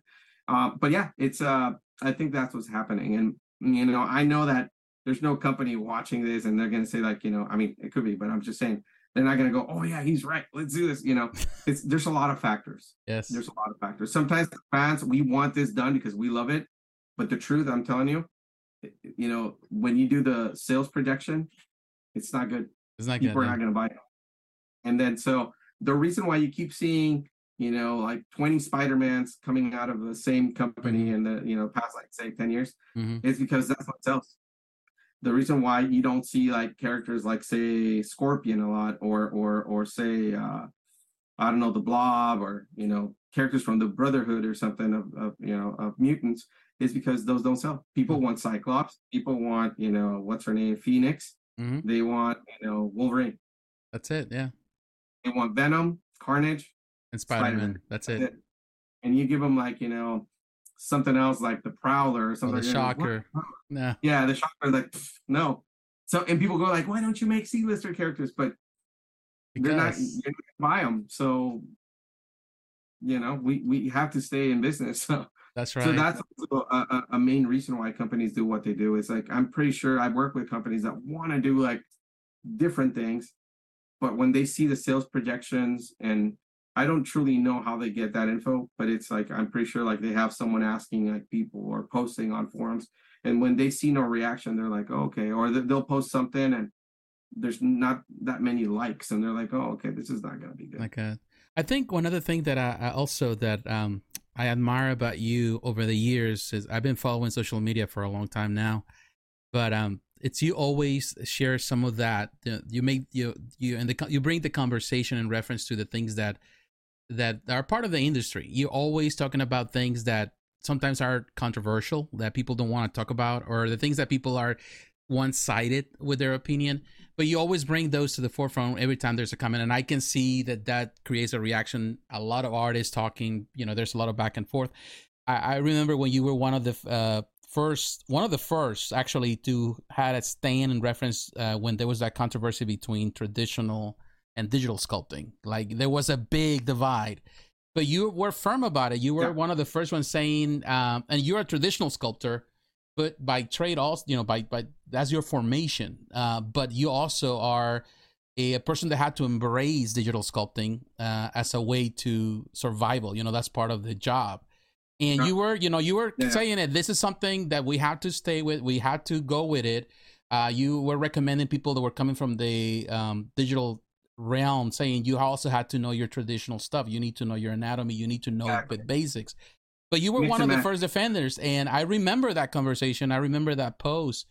Um, and you know, voila, you know, you technically were a prophet. You know, people were saying that that wasn't the case, but now this is what it is. You know, digital Remember, I, I would tell them like, guys, there's going to come a point where machines are going to be so good and so cheap that everybody's going to be able to afford like a 3D printer. And basically, you just are you're just going to go to a to a website and you're going to be able to buy all these models that you can print, and they'll be cheap.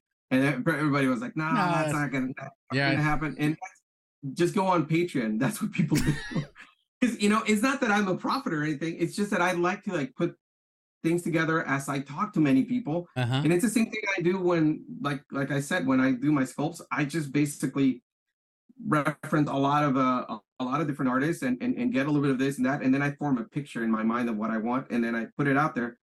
It might not always be exactly what I see in my mind's eye, but it's it's the same thing when it comes to these things. I kind of like I would tell my wife like you know in ten years time, there's not going to be a lot of work just working off the collectibles industry. I told her this was in 2010. And she's like, no, it's, there's always going to be a lot of work. You're doing great. You know, you don't have to worry about that. I'm like, trust me, there's going to be more and more people learning digital and they're going to get really good at it to the point where it's going to be overly saturated. She's like, I don't think so. That's what we're going That's through. what right we're going through, yeah. And, and and I just have this thing where I can just sense certain things. And it's the same thing with AI nowadays. People are freaking out. But I, feel that we shouldn't worry about it so, so much. I mean, I do worry about 2D uh, artist mm. a lot. I do. But um, but I know so I've talked to different companies. I even worked for a company that we were developing this this thing with AI uh, for you know just doing facial recognition and stuff like that. And the system was basically learning how I did things. Mm. At the time, I didn't know it was AI specifically. Later on, I found out. But anyway, so the thing is that yeah, there's a lot of things. There's a lot of things behind the scenes that we don't understand in terms of uh, technology mm. that are so advanced. But but but also, I've talked to other people that are like in the industry that know more than I do and everything. And and they've told me like Erick, there's nothing to fear really. Like, you know, I've talked to Google, I've talked to this company or this company, and they still don't know when AI will be able to do stuff as good as you guys do in 3D. Mm-hmm. So, you know, you're safe. Just just keep going. So that kind of give, gives me that kind of gives me solace in, in in terms of my career. And and I try to give people that that hope that, you know, just keep doing your stuff and you'll be fine. But but one thing I'm really adamant about uh, is telling people like, you know, AI is not cool for it to be stealing from us because it's mm. stolen from a lot of artists. Yes. I, I could, I would probably there say like 99.99 uh, percent of, of, of the artwork out there, it's been stolen by AI. Yeah. Yeah. No wonder it got so good so quickly. But there's still certain quirks with it, certain issues, but they're gonna fix those. Like at first it was like the hands, remember that? Mm. And mm-hmm. then I was like, I told my friend they're gonna find a way to fix it, and they did. The next update, it was gone. It was yeah, and and still, you know, there's certain things that you see that are kind of off, but for the most part, there's a lot of things like superhero stuff that Midjourney is creating. That's amazing. Mm-hmm. That's inspiring, to be honest. And whether they like to say it or not, there's a lot of companies, especially video game companies, that are using Midjourney like constantly for mood boards and ideas and everything, and they tweak things, and that's fine, you know, whatever. But what I don't like about that is the fact that basically it, it kind of took from all of us. Mm-hmm. And but the thing is that the genie's out of the bottle, like like many people say. Mm-hmm. What can you do? Mm-hmm. You either sit there and complain like no AI, no AI, no to AI, you know, or you do something about it. And I have friends that have actually created software to protect their images. To be honest, man, I'm not going to do any of that anymore. It already took like most of my work that's online. Mm-hmm. So mm-hmm. there's a website that tells you that that you know whether your artwork has been taken or not and i don't care anymore. At this point what i care is to basically create my own stuff create a brand you know basically collaborate with other larger brands and do stuff and and and maybe keep doing some of the the the, the, the private commissions that I've been doing that, that honestly fill me with joy, just being able to do all these characters the way I want to, mm-hmm. which I don't get to do when I do stuff for companies. Uh-huh. But that stuff, man, it's just it's just fun to me that journey. But I don't know where it'll end. I don't know if it'll end at all uh-huh. unless I die, whatever, obviously. But mm-hmm. but whether that happens or not, I, that's not keeping me awake at night. It's not. What I worry about is, it's uh, mainly is, you know, am I am, am I basically putting all my effort to like learn and get better at what I do, or am I basically kind of doing what some of these companies are doing where they keep giving you the same thing over and over and over. Mm-hmm. People don't want to see that all the time. They want to see your work evolve. If you look at the work that I did for Koto and mm-hmm. you look at the work You're doing that now. I'm doing, you can see it's different. Yes. You know, you kind of go like it's kind of similar, but it, it's it's slightly more out there, say, without coming across as being like it's more know, mature. Heated, but it's it's a little bit more evolved. Yeah. So so yeah, I'm I'm I'm looking forward to that point in my career where I I'm doing stuff where I feel more comfortable and more uh how can I say more uh self assurance when I'm developing my stuff. Mm-hmm. You know, feel more more at ease with doing my work without having to like tremble with every stroke and going like, is this right? Is this good? Oh, are they gonna like this? I'm getting to a point where I, as much as I listen to feedback, uh-huh.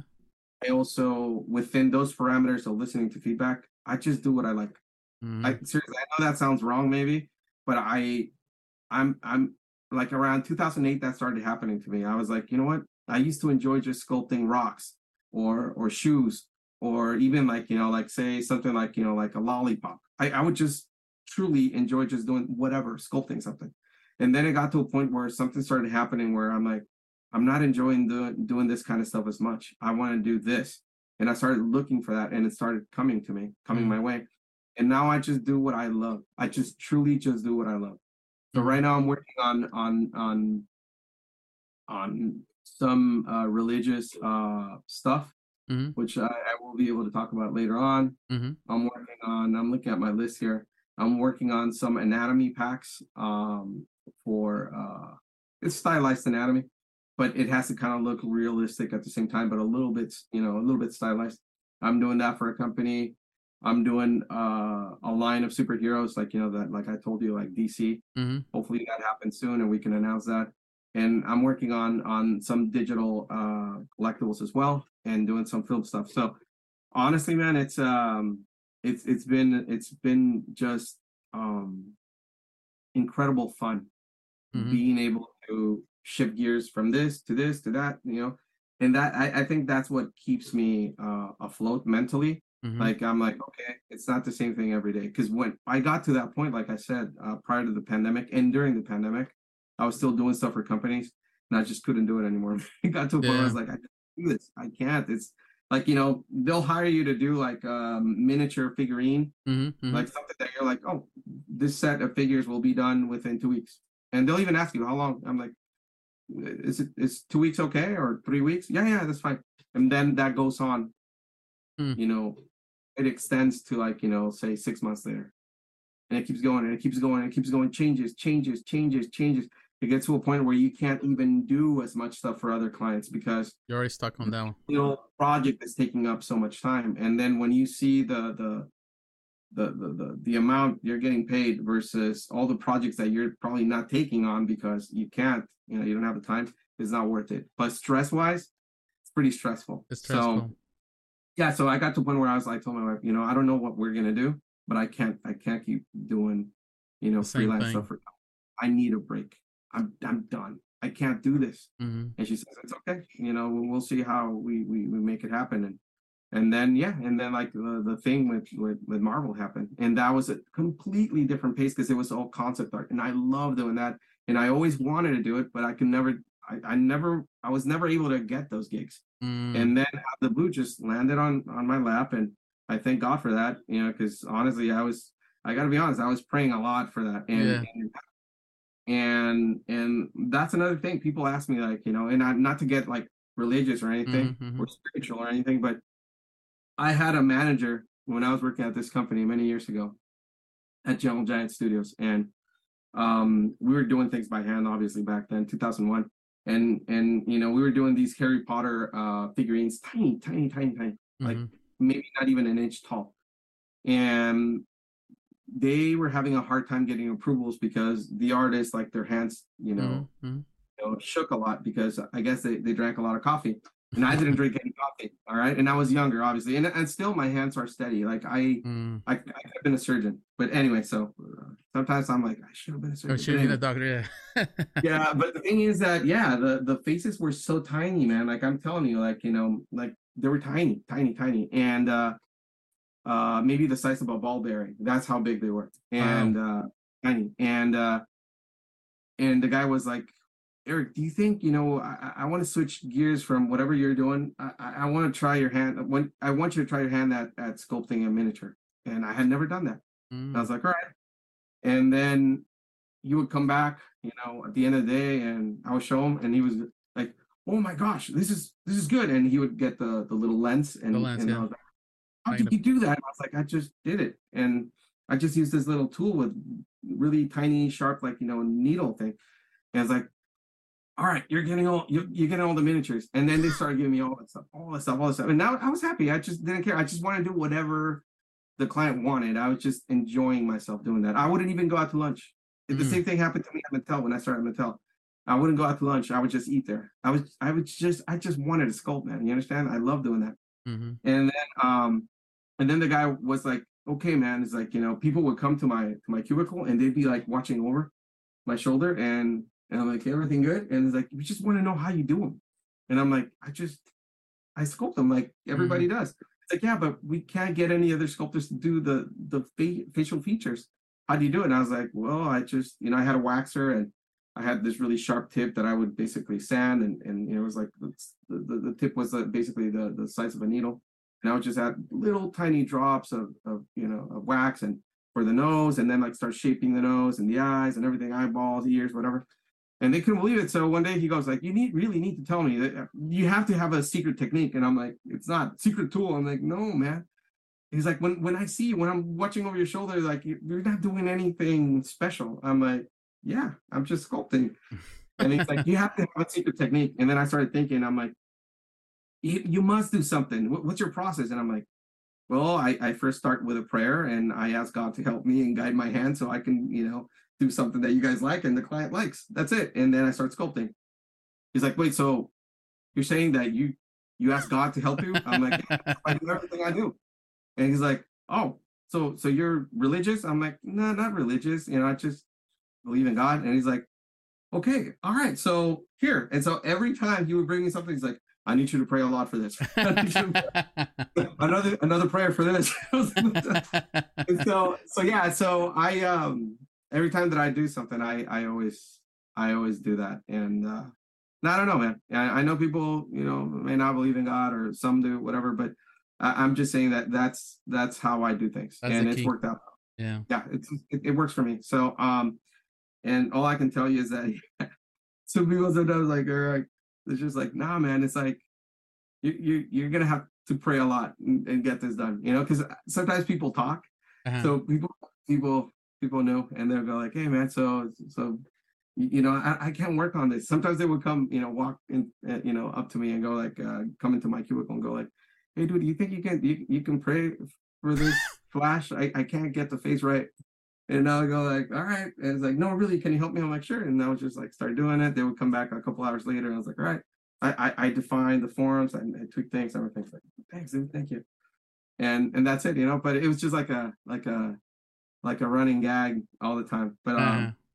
there's really there's really um nothing better than to do what you enjoy in life.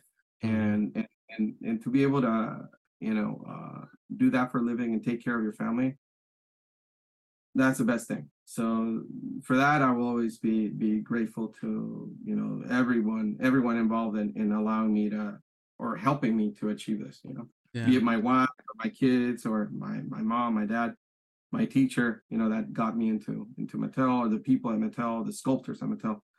You know the people that buy my, the the stuff that I do. You know, so I will always be grateful. So that's why I try to spend a lot of time just just reaching out to people or when they reach out, you know, try mm. to answer. You know, sometimes it's very tough. I, I got to tell you, yeah, because sometimes I'll be answering like say a, a few of the messages, and then like I come back, you know, like maybe next day, and there's they're buried under a bunch more, which is cool, and I appreciate that. But I I can't keep up. It's very tough. It's very so. tough. Now coming to the end of the podcast, um, if there's any advice that you can give to young sculptors because there's plenty out there that they would like to get into this um, but they don't know how or they just don't feel confident enough or they see in all these conversations and they may think that they don't have what it takes, what would you recommend? What would you advise to them? I would tell them the same thing I tell everybody, or my, my own daughters. They all they all. I have four daughters, ages eleven through eighteen, uh, within that that that window, and you know they're always asking like, Dad, you know, do you think I should do this? You, you think I, I should probably just quit? And I'm like, Do you love it? Do you enjoy it? And they're like, Yeah. Do you want to do this more than anything else, or is there something else that you would like to do more than drawing every day or sculpting? No, this is it. So okay, you just keep practicing, and and I, I you can't really tell, but I have a bunch of books, like a ton of books, and I get every time there's something new. Like right now, I just ordered uh the pre-order for um, I think it's a pre-order for the Spider Verse, uh, Across uh-huh. the Spider Verse.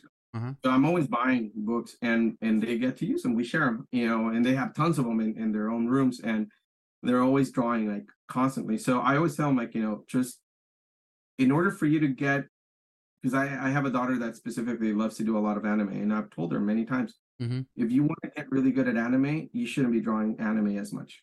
And she's like, "What?" I'm like, "Yeah, you need to learn the foundation. The foundation is uh, realistic anatomy. Learn realistic anatomy. Once you know the rules, like what I said before, then you can bend them into whatever mm. you know style you like. And this is like basically stylized, uh, you know, um, anatomy. And she's like, no, this doesn't look like the same planes of, of this skull or this face that you have here. And I'm like, yeah. And then I'll show her, you know, and then I start drawing and I'm like, see, every single element that you see here, it's here in this anime face. It's just more subtle or more blended, but it's it's all there. Mm-hmm. If you know how to do this, like, and I told her, like, you know, I've been studying the work of Japanese sculptors for years, for many years since the 90s, early 90s. And these guys would go to schools where they learn how to sculpt or draw the David. Once they mm-hmm. know how to do that, they can replicate something like that. Then they can, you know, basically learn the rules of anime, you know, based on on top of those realistic rules mm-hmm. of, of, anatomy, and then they can make things more more cool. That's it. Wow. So that's what I would tell people. Like one thing that that a lot of people think that I could be wrong with, but you know, it's something that I know that the masters believe the Renaissance masters was basically if you were to be a draftsman, like kind of like Leonardo, uh-huh. um, you know, you were expected to draw a lot, obviously. Mm-hmm. But if you were expected or you wanted to be a sculptor, you were expected to draw even more so than a draftsman. Why? Mm-hmm. Because basically sculpting is just drawing in 3D. In 3D form. If you know if you know where the hidden ear is in your head, you know, then you'll be able to, you know, basically more easily sculpt it. So you need to know these things. Once you know the foundations of anatomy, then it becomes really like uh, real easy to actually like skew or or tweak or stylize it. But I know a lot of sculptors that are amazing at what they do, but all they can do is like say animated style characters, like you know, really amazing stuff. Like, but if you ask them to do a realistic portrait, they get lost because all they know is the deformed proportions of caricature mm-hmm. or, or animation. But there's uh, on the same on, on on the you know basically on the other end there's people that do amazing realistic things and then you tell them like okay draw me a mickey mouse they cannot do that to save their lives what i tell my kids is like because i've been introducing them to this show called um, the oldest one uh-huh. Uh, my daughter's like uh, heroes do you remember the show heroes yes so like, do you remember that guy Peter Petrelli? And she's like, yeah, the guy that gets close to people and, and absorbs their powers. I'm uh-huh. like, yeah. I'm like, that's my power. Like I basically go to Japan, see what they're doing. I take notes, I take pictures. I'm like, oh, this nose. I do that on my phone, and I'm like, mm. oh, you know. And I come back home, and the first thing I do, I implement that into something, a new piece or something. And then as I do that, I absorb that. It, it, it becomes part of my subconscious. Mm. So when I do something, it's there. So that's it. That's it. It's like basically grab as much information as you can in terms of foundational information like for anatomy make it part of, of your of your hard drive and then um, as you get better at that uh, also practice the stylized style or whatever that you want to achieve. Like if you want to be a comic book artist then that's still stylized. Um, then go for that. Practice that as well. But every day practice realistic human anatomy. And that's mm-hmm. what i do. I do a lot of like like you know exercises like you know mm-hmm. twice three times four times a week of real human hands, real mm-hmm. human like features, like you know, just serious, like you know, like you know, realistic style. And then like you know, throughout the day, I apply that into my stylized artwork, and it helps and it makes you better. But if you don't have a foundation based on realism, then your your work will suffer. Because everything that you do, I don't care which style it is, be it chibi anime or just like you know whatever type of anime or you know comic book or you know European art, you know kind of uh you know comics, you know everything's based on real anatomy. Once you know the rules, you can bend them, you can even break them. Mm-hmm. You can even like make them explode. It doesn't matter. But once you know that, and you know, you're set. So I always tell people practice the foundational anatomy. Mm-hmm. And you know, once you do that, once you get the hang of where everything goes, then then you can tweak things, exaggerate things, and it'll work. But yeah, practice every day, like you know, like your life depends on it. And usually you don't have to tell that to someone that just like basically does this because they love it. Because mm-hmm. sometimes you even have to tell them like you need to stop, dude. You need to go eat. You know, because that happens to others, that happens to me. But you know, when someone is just doing it because they're thinking, when they approach me, they go like, "How much money can I make off of this?" And then I oh. look at their portfolio, and I'm like, "This is not going to last because he might be inspired for a while just because he's thinking of a check, but once he, you know, once things gets, you know, once things get harder, then he might go like, uh, you know what, this is too tough." But when you love something, you stick to it, be it a relationship, be it art, be it a job, career, whatever, man. Once you love something, you stick to it. It's a natural thing. No one has to tell you to stay there. It's just something you want to do. That's and right. it's the same thing. And right. that's what I do. I love doing this. And I hope that the people that are listening, like, you know, if they really truly think, and this is something I ask my daughters, like, is this something that you would do for free? And they go, yeah, if I could, if I didn't have to eat, if I didn't have to pay for a house, yeah, I would do it for free every day. I would just do it. And because I tell them like, if you had ten million dollars and you did you didn't have to work the rest of your life, what would you do? Art. That's what they tell me. Art. Okay, so then just keep doing it, mm-hmm. and eventually you'll find the way. You'll find the right people. You'll you'll connect. Another thing that's really important, aside from practicing your art, is um, is networking. Mm-hmm. Networking. It's not just that I know artists that are incredible, man, but they don't get work. And I'm like, how can you not get work, dude? This is amazing if I had the money, I would just like, you know, hire you, hire you all the yeah. time. The thing is, the thing is that they don't know how to network. So people don't even know they exist. I, I have friends that are amazing. Like I, I have this friend in Spain. I love him. I hope he doesn't get angry at me for saying this, but he's an amazing guy. Just an amazing human being, mm-hmm. incredible artist. He can do any style. Mm-hmm. Like I can do any style. He can do any style. The thing is that he doesn't really go on social media. So people don't know who he is you know, and he's got like film credits and everything, and he's incredible. He's just the most amazing guy, which reminds me that I need to call him. But anyway, uh, but uh, he uh, he started doing that more and more, and now he's getting more likes and more, you know, interaction with people. That's what you need to do. Just because you are good at something, it doesn't mean that everybody has to know who you are. Mm-hmm. Because oh, I'm good and that's it. People should know. If I posted a couple of times, people should know. No, that's part of your job. You need to post. I, I'm always posting, and if, when I can't post things, because I'm not sometimes I'm not allowed by the client, and that happens 99% of the time. Mm-hmm. I, they don't allow me to show any work in progress or something. I basically just post memes. And, and, and, you know what? I just want I, I, want to make people laugh or whatever. Sometimes I'll, I'll, post something more serious, like you know something spiritual or whatever. But it, the the whole deal is that you need to interact with people. Yeah. That network has to be alive. If you stop doing that, especially with social media algorithms, like I've seen it, my followers start like kind of dissipating. Mm. You don't want to you want to keep showing your stuff because that is as important as creating your art. If you don't have an audience, then doesn't matter how good your art is, yeah. But you won't eat That's or you right. won't get work. Oh, that's it. So they go hand in hand. Learn more about social media, learn about the algorithms, learn about the hashtags, which sometimes I don't even use because I've come to realize that sometimes you don't need you don't even need the hashtags anymore on Instagram. It's more organic, but you know, sometimes I do kind of like switch it up and then sometimes I add the, the hashtags. But that's it, man. It's just it's just a matter of truly uh, loving what you do, and that includes doing the stuff that you don't like but for the purpose or the the the means to stay a full time artist, you know, for, for many years to come. So that's it. That's, that's it. it. And well, don't be afraid of reaching out to famous sculptors, man. Like there's most of these people that I know, they're extremely approachable and they're kind people. Mm-hmm. I, I I have yet to a sculptor who's amazing, a master, that's not you know nice and kind and you know just generous with their time.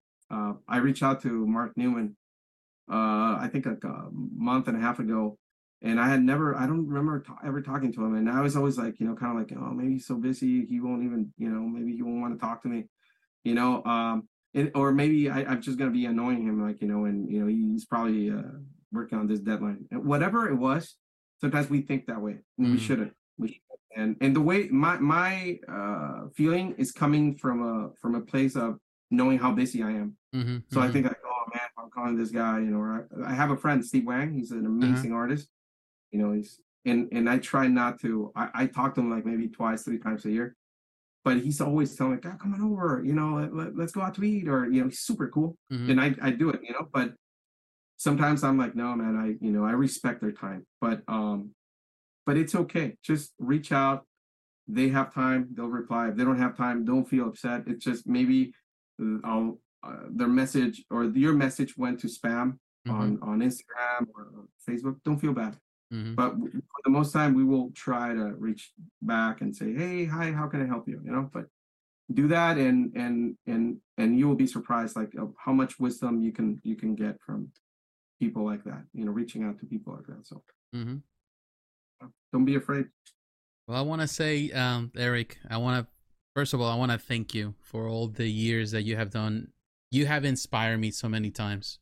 You inspired me first and foremost because I am very proud of you. Um, because uh, we, first of all, first and foremost, we're Mexican.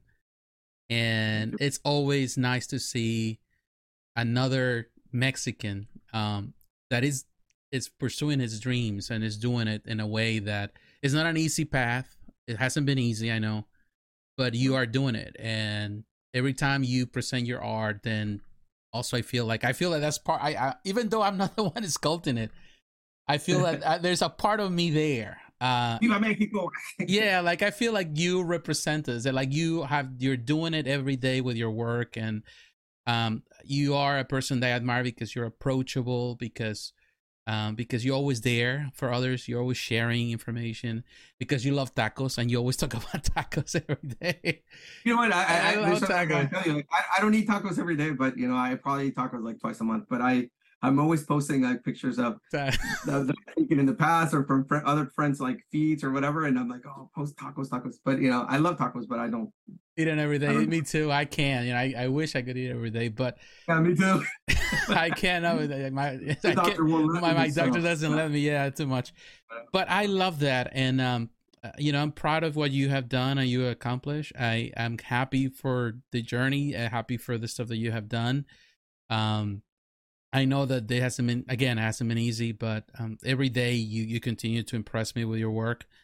Um, and I definitely you are an inspiration for a lot of young artists, and that they continue they're they're coming into this, and definitely it's not an easy path, but you have you are proof that it's possible. If you put your effort and you love what you do and you continue you you know you you will get there. It may not be tomorrow but eventually you'll get there so um, yeah, it happens. Like like you said, it's all about relationships, about having those friendships and building uh, those you know those um, relationships that can bring to the, bring you to that place that you need to be. Now, before I before we go on anything, uh, any plans for a PrototypeZ? You know, I forgot to ask you about that. Yeah, actually, that that's the thing. Um, uh, to be honest, like because of my my work schedule throughout the years, I've neglected um, focusing more on PrototypeZ. And the only reason is, and it's a very simple reason, and people might not like that, but it's the fact that it's like everything that I make off PrototypeZ, it's almost after paying, you know, royalties or paying for the license, it's almost even. So I'm not really making, making much when I do the prototype stuff. So um, so I've only done see one, two, three characters, but if we divide it by two versions, two scales, so yeah, I've done like maybe like in total like 12 items uh for PrototypeZ, but only three characters. And you know, with the alternate character exclusive or whatever uh, version. So right now, it, it, the thing is that sometimes also it takes a while mm-hmm. for you know, it's just I'm a one man company, and you know, um, you know, for for a while, like it was my friend Glenn, he was he was taking care of all that, and now like I'm I'm trying to you know do everything on my own, and um, I have Miguel that helps me tremendously, and the thing is that I need to be able to focus more on on on doing the prototype stuff but you also have to understand that I have to balance like you know meeting my my personal needs or my family needs mm-hmm. with, with with everything right so so that's why it's been tough but right now I can tell you that we're we're renewing the license for Street Fighter and it's going to be a cool. new line different line and uh we're not going to have like the full on like you know half body anymore because things are getting too expensive in China yeah and then shipping is getting too expensive. So I've been listening to a lot of people saying like, all right, you know, just just make us a, a tiny, you know, bust where the head alternate head can go on or something, and that's cheaper. So I'm thinking of doing that, and and and hopefully, like you know, people will appreciate that. And uh, right now, I'm hoping that probably our our next release will be something big, like something like either Zangief or okay, or you know, either uh, that or or Sagat. So I'm I'm I'm hoping so but I'm just waiting for their feedback and mm-hmm. and hopefully if that happens, uh, we'll be making an announcement soon that you know for the new line. Okay. And we'll see. We have a we have we're working with this new factory, and you know hopefully this factory is a lot faster because we we're working with with other different factories and and they're slow, man, because we're just a little guy. So I guess priority I give it. Those to the us. big companies, yeah. Yeah, exactly. So. Yeah, but thank you very much, Erick, and uh, and again, and I will have for everyone that is watching this and listening, I will have the links in the description uh, to follow Erick. If you are listening to this, you're watching this, but you don't know Erick, and you've been listening to this for two hours, uh, I will have the links for you to you can follow him social media. You can see his work, and you can actually approach him as well and reach out to him. Uh, uh like you mentioned, uh, he he answers. It may not be right away because he's a busy person, but he will answer, and I I, I can attest to that because he does that to me. He always answers, and he's always kind with his responses. But I want to say to everyone, I want to again thank you very much for supporting this podcast. This is the season finale. Stay tuned for the next season. Uh, you'll have more information at by the end of the year. We'll we'll let you know. We'll bring more guests and more interviews. But I want to say to all of you, thank you very much. God bless you once again, Erick. Thank you. God bless you too, and everyone. I have a question. Yes, sir. Can I come back for next season when I have Thundercats? Oh yeah. oh yeah you can come anytime you like. You just let me know whenever, and I'm ready for you. So, thank you, uh, thank you everyone, and God bless. Bye bye.